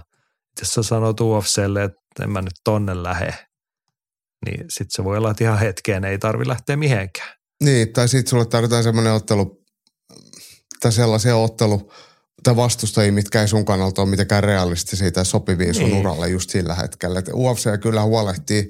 Niitähän on tullut niitä julki niitä näissä äh, monopolioikeudenkäynnissä niitä asiakirjoja, missä Joe Silva, jo eläköitynyt matchmaker, että et, minkä, et jos joku kieltäytyy, niin sit sillä tarjotaan sellainen matsi, mitä se ei voi voittaa tyyliin. Että. Niin. Joo. Yes, mennään se eteenpäin. Tämäkin on mielenkiintoinen kysymys. Andy on selannut internettiä ja huomaa, että UFC nettisivuilla Kamsat Chimaevin kansalaisuudeksi on merkitty Arabiemiraatit. Mistä mahtaa olla kyse?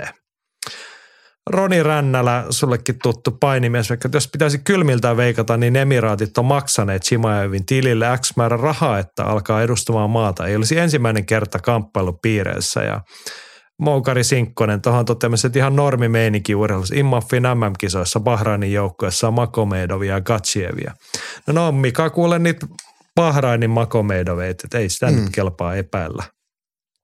no joo, mutta tälleen se siis toimii. Me ollaan vaan Suomessa vielä ymmärretty tätä, että pistettäisiin vähän urheilurahaa ja ostettaisiin mekin Dagestanista painioita. Rupesi olemaan UFC-ottelijoita. Niin, ja siis jos ajatellaan Hamza Chimaevia ja miten hän on niinku uransa on tehnyt, niin kyllähän hän, hänellä raha kelpaa, eikä hän mieti semmoisia moraalisia asioita millään tasolla, että, että hän, hän menee sinne, missä joku heiluttaa isointa setelinippua, ja jos, ja kyllä mä niinku tavallaan ymmärrän senkin, että kyllähän mäkin mieluummin asuisin ja elelisin vaikka Dubaissa, ajaisin jonkun Sheikki Ferrareilla ja kaikki olisi tarjottuna, kun, kun olisi jossain räntäisessä Tukholmassa – että kyllä siinä on niinku puolensa ja puolensa. Ja sitten jos joku antaa sulle siitä vielä rahaa, niin onhan se houkutteleva. Ja sitähän tekee jalkapallotähdet, vaikka ei nyt kansalaisuutta muuta, mutta se on niinku vähän niin kuin sama. Että nämä on näitä ilmiöitä. Rahalla saa ja hevosella pääsee. Niin. Mutta siis mielenkiintoinen on itse, en ollut tällaista huomannut, että Kamsat Chimaev on nyt sitten löytänyt uuden kansallisuuden. Että Chimaevahan ei kuitenkaan UFC enää ottele esiotteluissa, mutta, mutta jos ottelisi esiotteluissa, niin niitä ei Viaplay sitten enää näyttäisi. Niin, ei se tiedä. Jos ruotsalaiset ei niinku päästä henkisesti irti, että mm. sitten vaan niinku pitki hampain myötä, että no hän on Venäjän, Ruotsin, arabilainen emiraatti, mikä onkaan. Niin, tota. niin kyllähän Joo. jos, jos mikäs tämä nyt oli tämä meidän saksalais Peter Sobota, joka edusti Jamaikaa ilman mitään Joo. Jamaika sidettä, että hänellä on kuitenkin Saksan tai Puolan passi, kumpi tai molemmat, en tiedä kumpi hänellä Niin, hän kyllästyi niihin kysymyksiin. Hän mm. taisi olla Puolasta syntyisiä ja Saksassa asui ihan perus saksalainen ukkeli – mm. siltä osin, niin hän totesi siihen, että hän kyllästyi, että hän otti Jamaikan lippu ja soitti rekeitä sisään tullessaan. Mutta ei hän varmaan oikeita passia vaihtanut ja sitten tässä Jimaivin kysytään, niin kuin Jimaivin viedessä, että voi hän sanoa, että hän haluaa edustaa. Niin. emiraatteja, mutta hänellä on kuitenkin Ruotsin passi. Niin, siis tämähän on tämmöisiä niinku, kuka mitäkin ilmoittaa, että onhan Makvan Amirkaani edustanut UFCssä Kurdistania, eikä sellaista valtio olemassakaan. Mm. Enäähän se No ei joo. onnistu. Se on kiellettyä. Mikä on kielletty. UFCs näiden, le, li, täm, tää, eihän Kurdistanin lippuahan ei saa käyttää, eikö se ole kuullut, kuullut Niin, johonkin tämmöiseen, että niin ei- mutta muuten, muuten tämmöistä saa tehdä sitten. että Jos sä nyt haluat edustaa Arabiemiraatteja rahaa mm, vastaan, totta kai, niin totta kai. on tietty ihan totta ok. Mutta saisiko joku jenkkiottelija tulla sen niinku etelän lipun kanssa? Niin, Kun sit onhan näitä niinku Hawaii-lippuja, paitsi että ne liput on ylipäätään kielletty. Sehän oli niin muuten Venäjän Mm. sodan myötä, että et ei, ei nyt tuoda, tuoda mitään Ukrainan lippuja tänne häkkiin, ettei tule kellään paha mieli.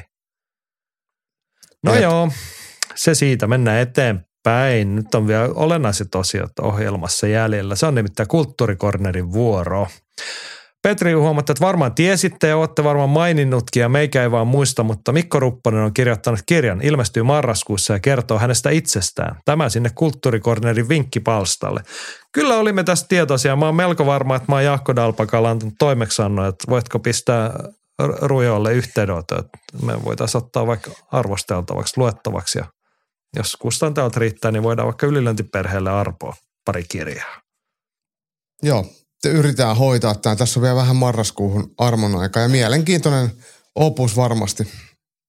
Mikkohan on, on äärimmäisyyksien ihminen ollut aina. Ja tuskin on siitä mihinkään tavastaan päässyt. Että hän on varsin pedantti sitten niissä asioissa, mihin paneutuu. Että hän on ollut vapaattelijan äärimmäinen ja hän on sitten elämän muillakin osa-alueilla tehnyt äärimmäisiä panostuksia ja niitä on ihan kiva kuulla sitten kirjasta, että mitä, mitä ne on mahdollisesti ollut. Ja siellä on varmaan semmoisia asioita, mitä, mitä ei julkisesti ole tietää, yleisesti ollut tiedossakaan. Ja hän on Niin, siis käynyt sitten tuolla Ukrainassa jo aikoi sitten pööpöilemässä. Että siellä on myös semmoista nykyisen poliittiseen tilanteeseen tai maailmanpoliittisen tilanteeseenkin ihan, ihan akuuttia päivitystä.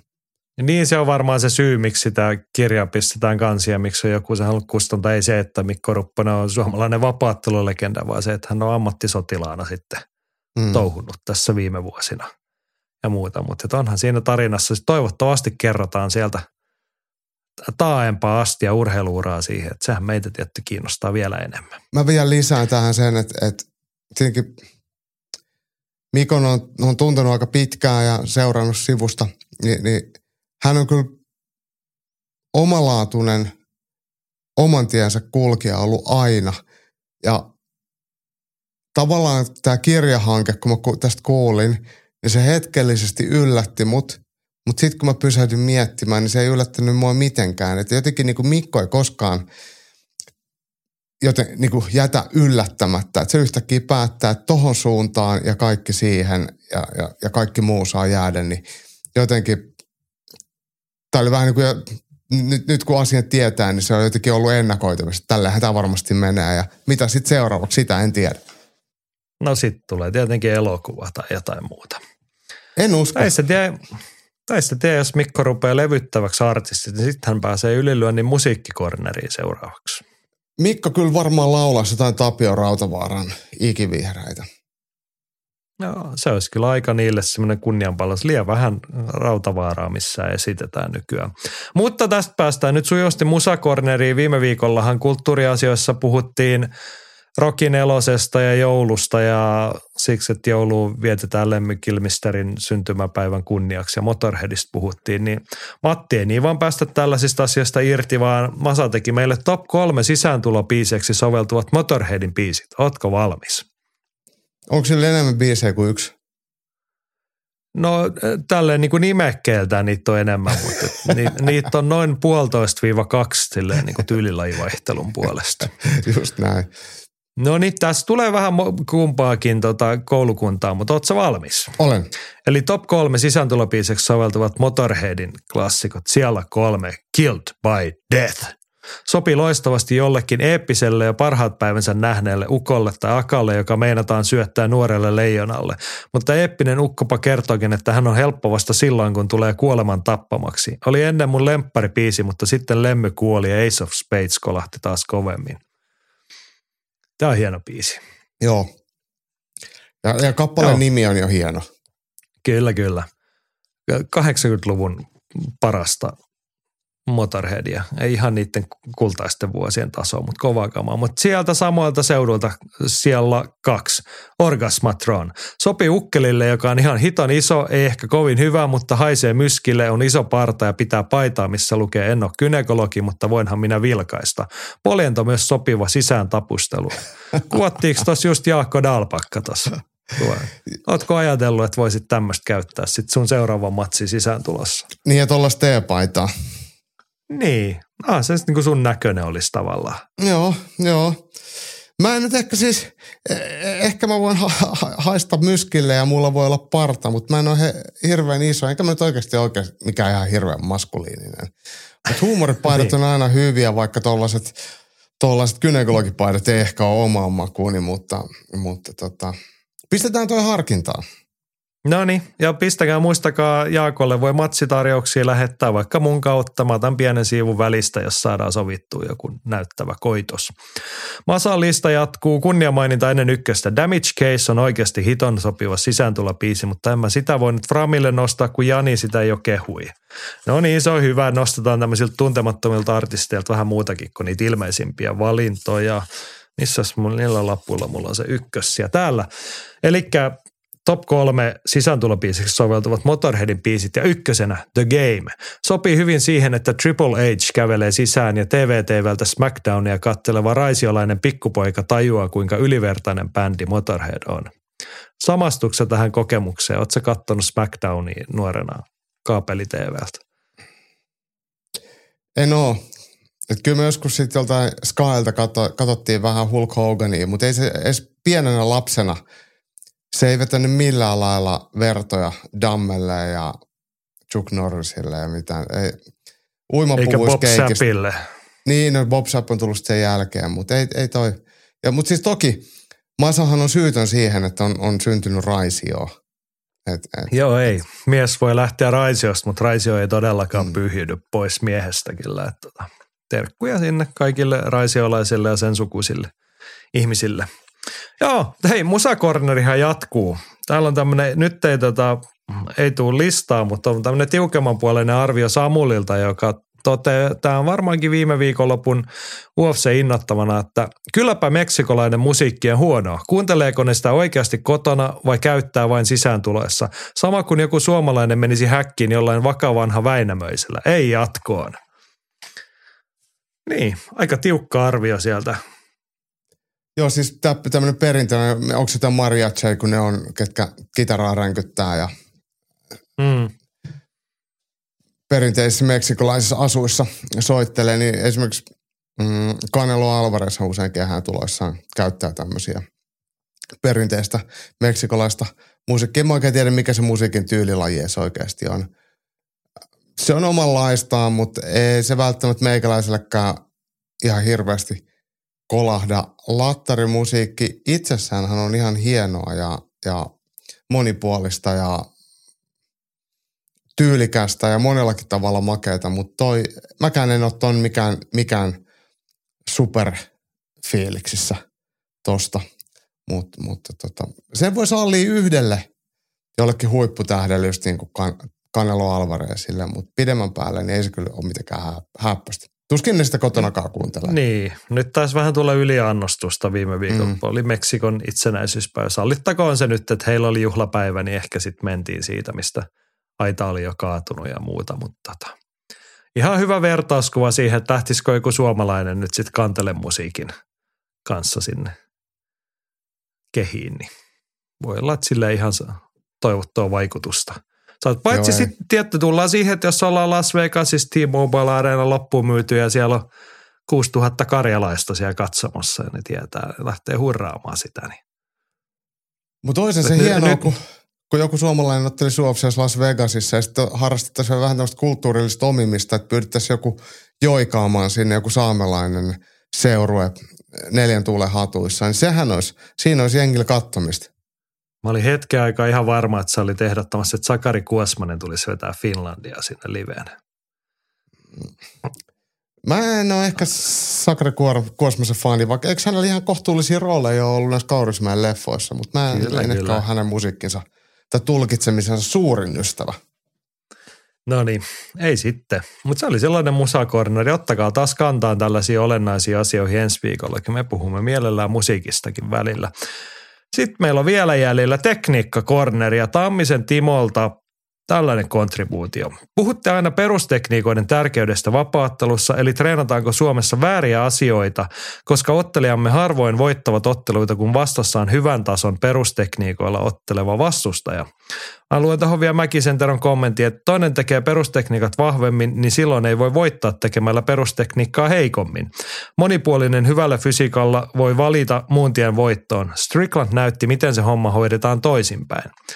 Mä kommentoin ekaksi tuohon Timon kysymykseen, että me ei puhuta mun mielestä pelkästään vapaattelun osalta, vaan tämä pätee aika lailla kaikki lajeihin ja varsinkin nyt kamppailulajeihin, kun yksilöinä toimitaan, niin perustekniikat, se on se kaiken kivijalka. Se on se työkalupakin, se alakerta, missä on kaikki isot ja vahvat työkalut.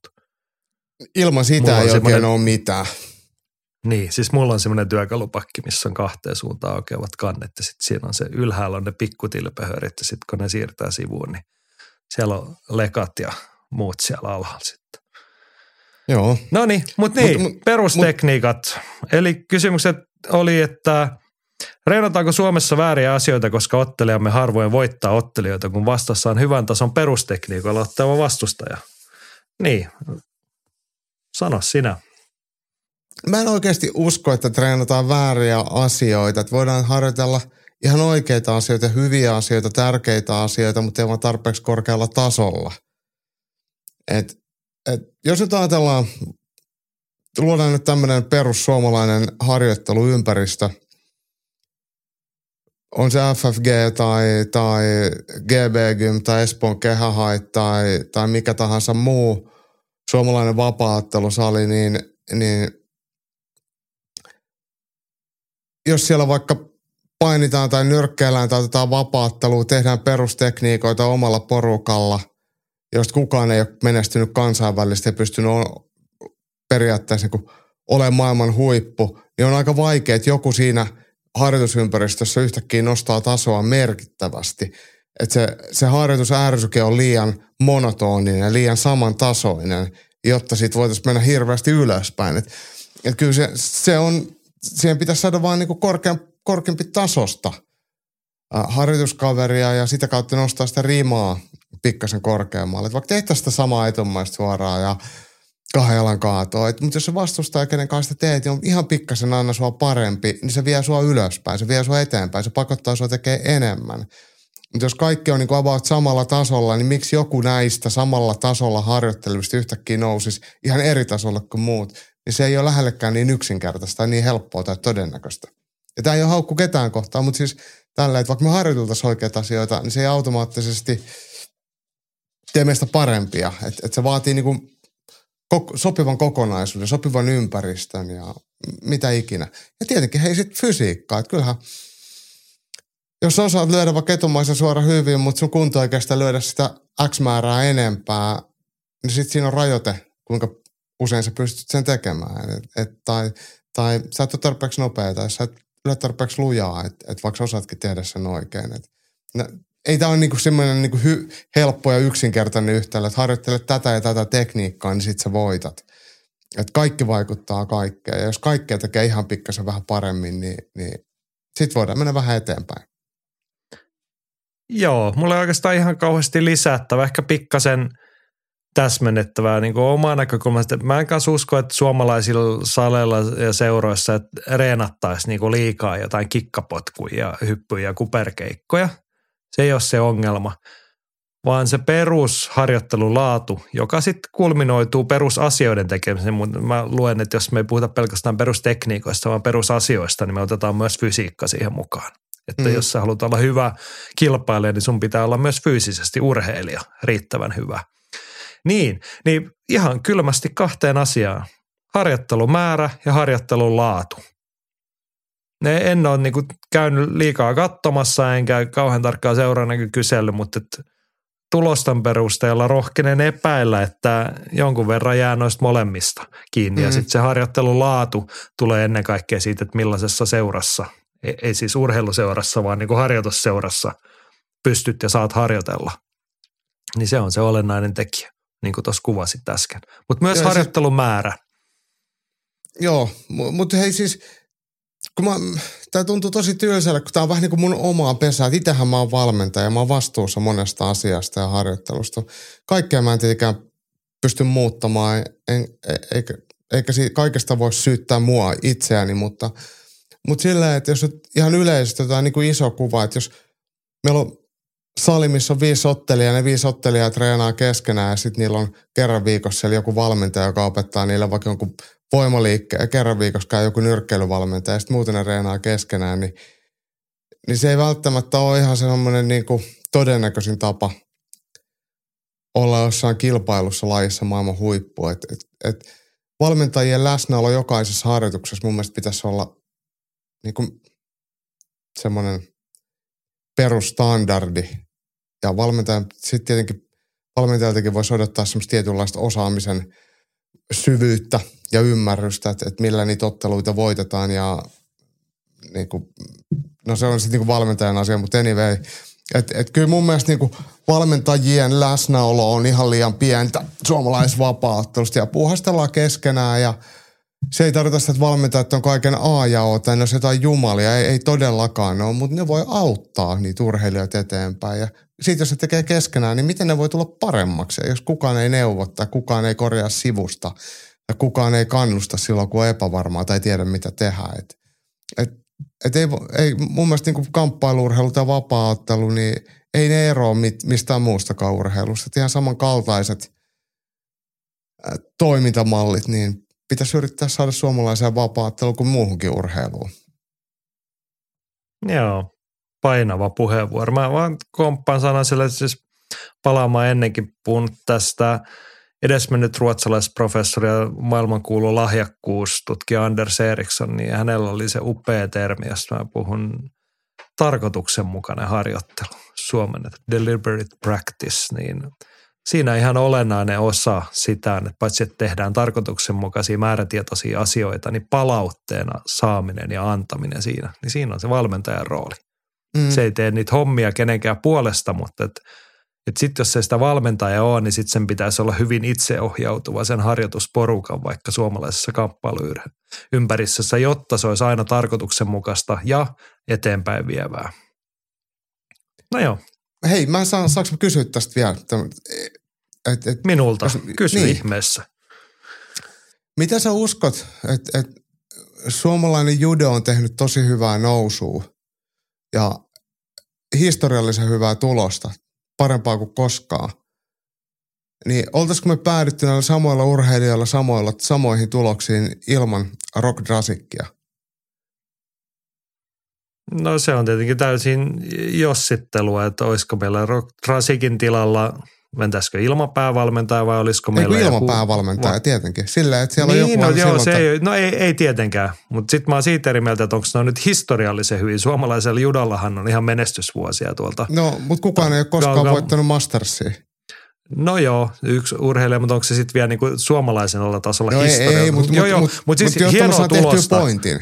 Joo, joo. Hienoa tulosta, hyvää nostetta, niin ilman muuta sillä valmenta- hyvällä kansainvälisen tason valmentajalla on merkittävä painoarvo siinä. Niin.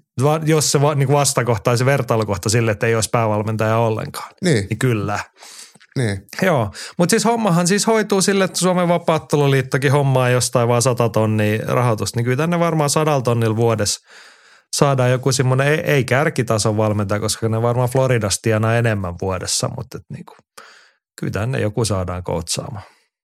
Mutta en mä usko, että kyse on oikeasti tarvi olla mikään edes maailman kärkitason valmentaja, vaan jopa niitä valmentajia, jotka saleilla jo nyt on. Niin kuin vaikka Anton Kuivanen on varmaan näitä poikkeuksellisia valmentajia, joka koko ajan on tänne Primus Fight Teamin harjoituksessa mukana. Ei se tarvitse olla tämän kummallisempaa. Että ei ne tarvi olla niiden valmentajienkaan mitään jumalia tai miljonäärejä. Että se olisi jo ensimmäinen askel, että, että, että kilpailijoilla olisi aina valmentaja paikalla. Totta kai.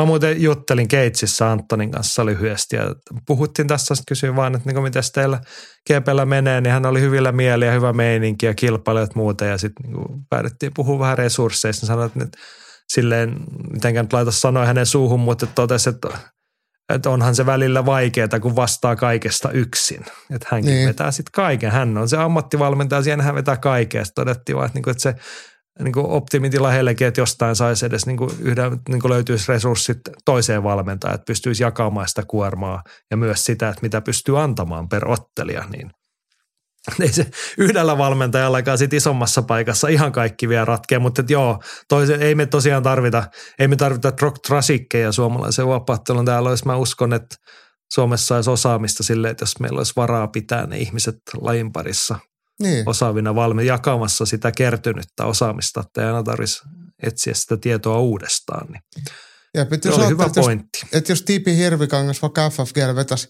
joka iltapäivä kello 16-18, siellä olisi kisaryhmä ja se olisi viitenä päivänä viikossa vaikka vahtimassa sitä ja pyörittämässä sitä ja sitten vaikka kahtena kolmena aamusta vetäisi vielä sille samalle porukalle – niin ei se ainakaan haittaisi. Se olisi ainakin enemmän kuin se, että sama ryhmä harjoittelisi ilman tipiä. Mä oon ihan varma, että se hyödyttäisi.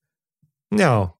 Terkkuja tipille ja terkkuja FFGlle. Et ihan me, me, tullaan seuraamaan, jos pistätte tämmöisen kokeilun voimaa, että hommaatte sinne tipin koutsaamaan päätoimisesti.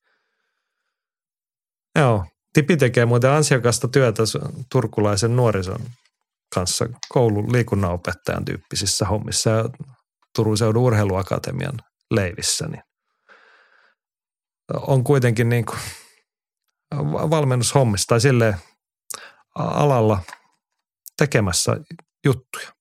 Joo, hito hyvä. sanat sekä yritin niin kuin hahmottaa tästä lausetta itselleen, mutta se jäi vähän jotenkin vajaaksi. Terkkuja tipille oli nyt se ydin. Hei, tekniikkakoordinaari jatketaan vähän. Siis Tero tuossa aiemmassa kommentissa noista perustekniikoista meni Stricklandiin ja muuta. Ja Andy kommentoi tätä samaa asiaa ja oikeastaan sitä edestä siis Israel Adesanian ja Son Stricklandin tittelimatsiin ja kuuluu näin, että – Andin kommentti. Näkisin, että Adessanen heikkoon suorittamiseen vaikutti voimakkaasti ottelun alussa tullut kova tälli. Kun isin kaltaisen ottelun ajoitus ja herkkyys häiriintyvät suoritustaso putoaa radikaalisti. On toki Stricklandin ansiota, että hän kykeni sellaisen iskun antamaan, mutta todennäköisyys sen toistumiseen uusintaottelussa lienee pieni. Jos Strickland olisi saanut lyötä ottelun kesken ensimmäisessä erässä, puhuttaisiin paljon enemmän onnenkantamoisesta. Ja Tuomas Sivonen kommentoi, että Strickland ei antanut isille yhtään tilaa tehdä oikein mitään ja puolustus oli pointissa. Mikäli uusinta matsi otetaan, niin nopeasti kuin mahdollista enää aina isille saumaa. Mielestäni hyviä, hyviä pointteja molemmissa. Että sellainen, mikä ehkä kun me joka viikko arvioidaan niitä matseja, niiden varsinkin edellisen viikonlopun matsien lopputulemia ja moni muukin arvioi tai kommentoi niitä, niin on, on toi niin olennainen asia huomioida, että miten – ottelijan suoriutumiseen tai sen ominaisuuksiin vaikuttaa se, että jos sitä lyödään kovaa päähän tyyppisesti. Tämä on vähän sama asia mä niin kuin pelaajille tuolla joka viikko jalkapalloa peleissä, että maalit vaikuttaa ottelun kulkuun. Et jos vastustaja tekee maalin tai kaksi, niin sitten ne on johtanut, että ne pystyy tekemään erilaisia asioita kuin se, että ne olisi maalin tai kaksi tappiolla. Kyllä. Niin se on, toi on vähän niin kuin sama asia, että sit sä oot, kun Stricklandin lyö sua ohimoa oikein kunnolla tai leukaa, niin sit sä oot pari maalia tappiolla ja vähän lelut sekaisin ja pitäisi saada paketti kasaan, niin ei se ole niin helppoa. Ja se niin niin sit... vaikuttaa ihan perusolosuhteisiin. Joo, ja tosiaan se, se että kun Adesanian ottelutyyli on tosi reaktiivista ja vaatii täydellistä ajoitusta. Ja sitten kun tulee tämmöinen fyysinen häiriö siihen – niin, niin se, se vaikutus voi olla paljon suurempi. Jos ajateltaisiin, että Adessanin vahvuus olisikin vaikka ketjupaini, niin jos se on vaikka vähän humisee korvissa, niin se semmoinen niin painiminen ja grindaaminen tai meksikolaistyylinen tyyli, tyylinen nyrkkeileminen vaikka voisi vielä toimii. Mutta silloin kun se puhutaan tuommoista oikein harvinaislaatuisesta herkkyydestä, ajoituksesta, reaktiosta, niin se on niin kuin herkempi tollaselle. Kyllä. Ja sitten edelleen se olennainen pointti, että se, se on se Sean Stricklandin kunnia, että hän sai sen tehtyä. Ja myös se, mitä Tuomas tuossa sanoi, että miten hän otteli koko sen viisi erää. Hän ei myöskään antanut saumaa selvittää ja niin kuin kirkastaa päätään siitä, vaan että se painetila jatkui sitten loppuun asti. Joo, No, mutta katsellaan, jos tulee uusinta ottelu, niin nähdään mikä on todennäköisyydet millekin. Nyt todennäköisyys lähentelee 100 prosenttia sillä, että ylilyöntipodcast päättyy ihan just. Olemme kiitollisia, että olette ollut matkassamme mukana, kuunnellut tätä. Muistakaapa seuraavaa podcastia odotellessa käydä YouTuben puolella Ylilyöntistudiota tsekkailemassa ja Jaakko pitää siellä viikkoja uutiskatsauksia muutenkin. Ensi viikolla jälleen podcastia. Siihen asti pitäkää itsestänne huolta ja toisistanne huolta ja voikaa hyvin.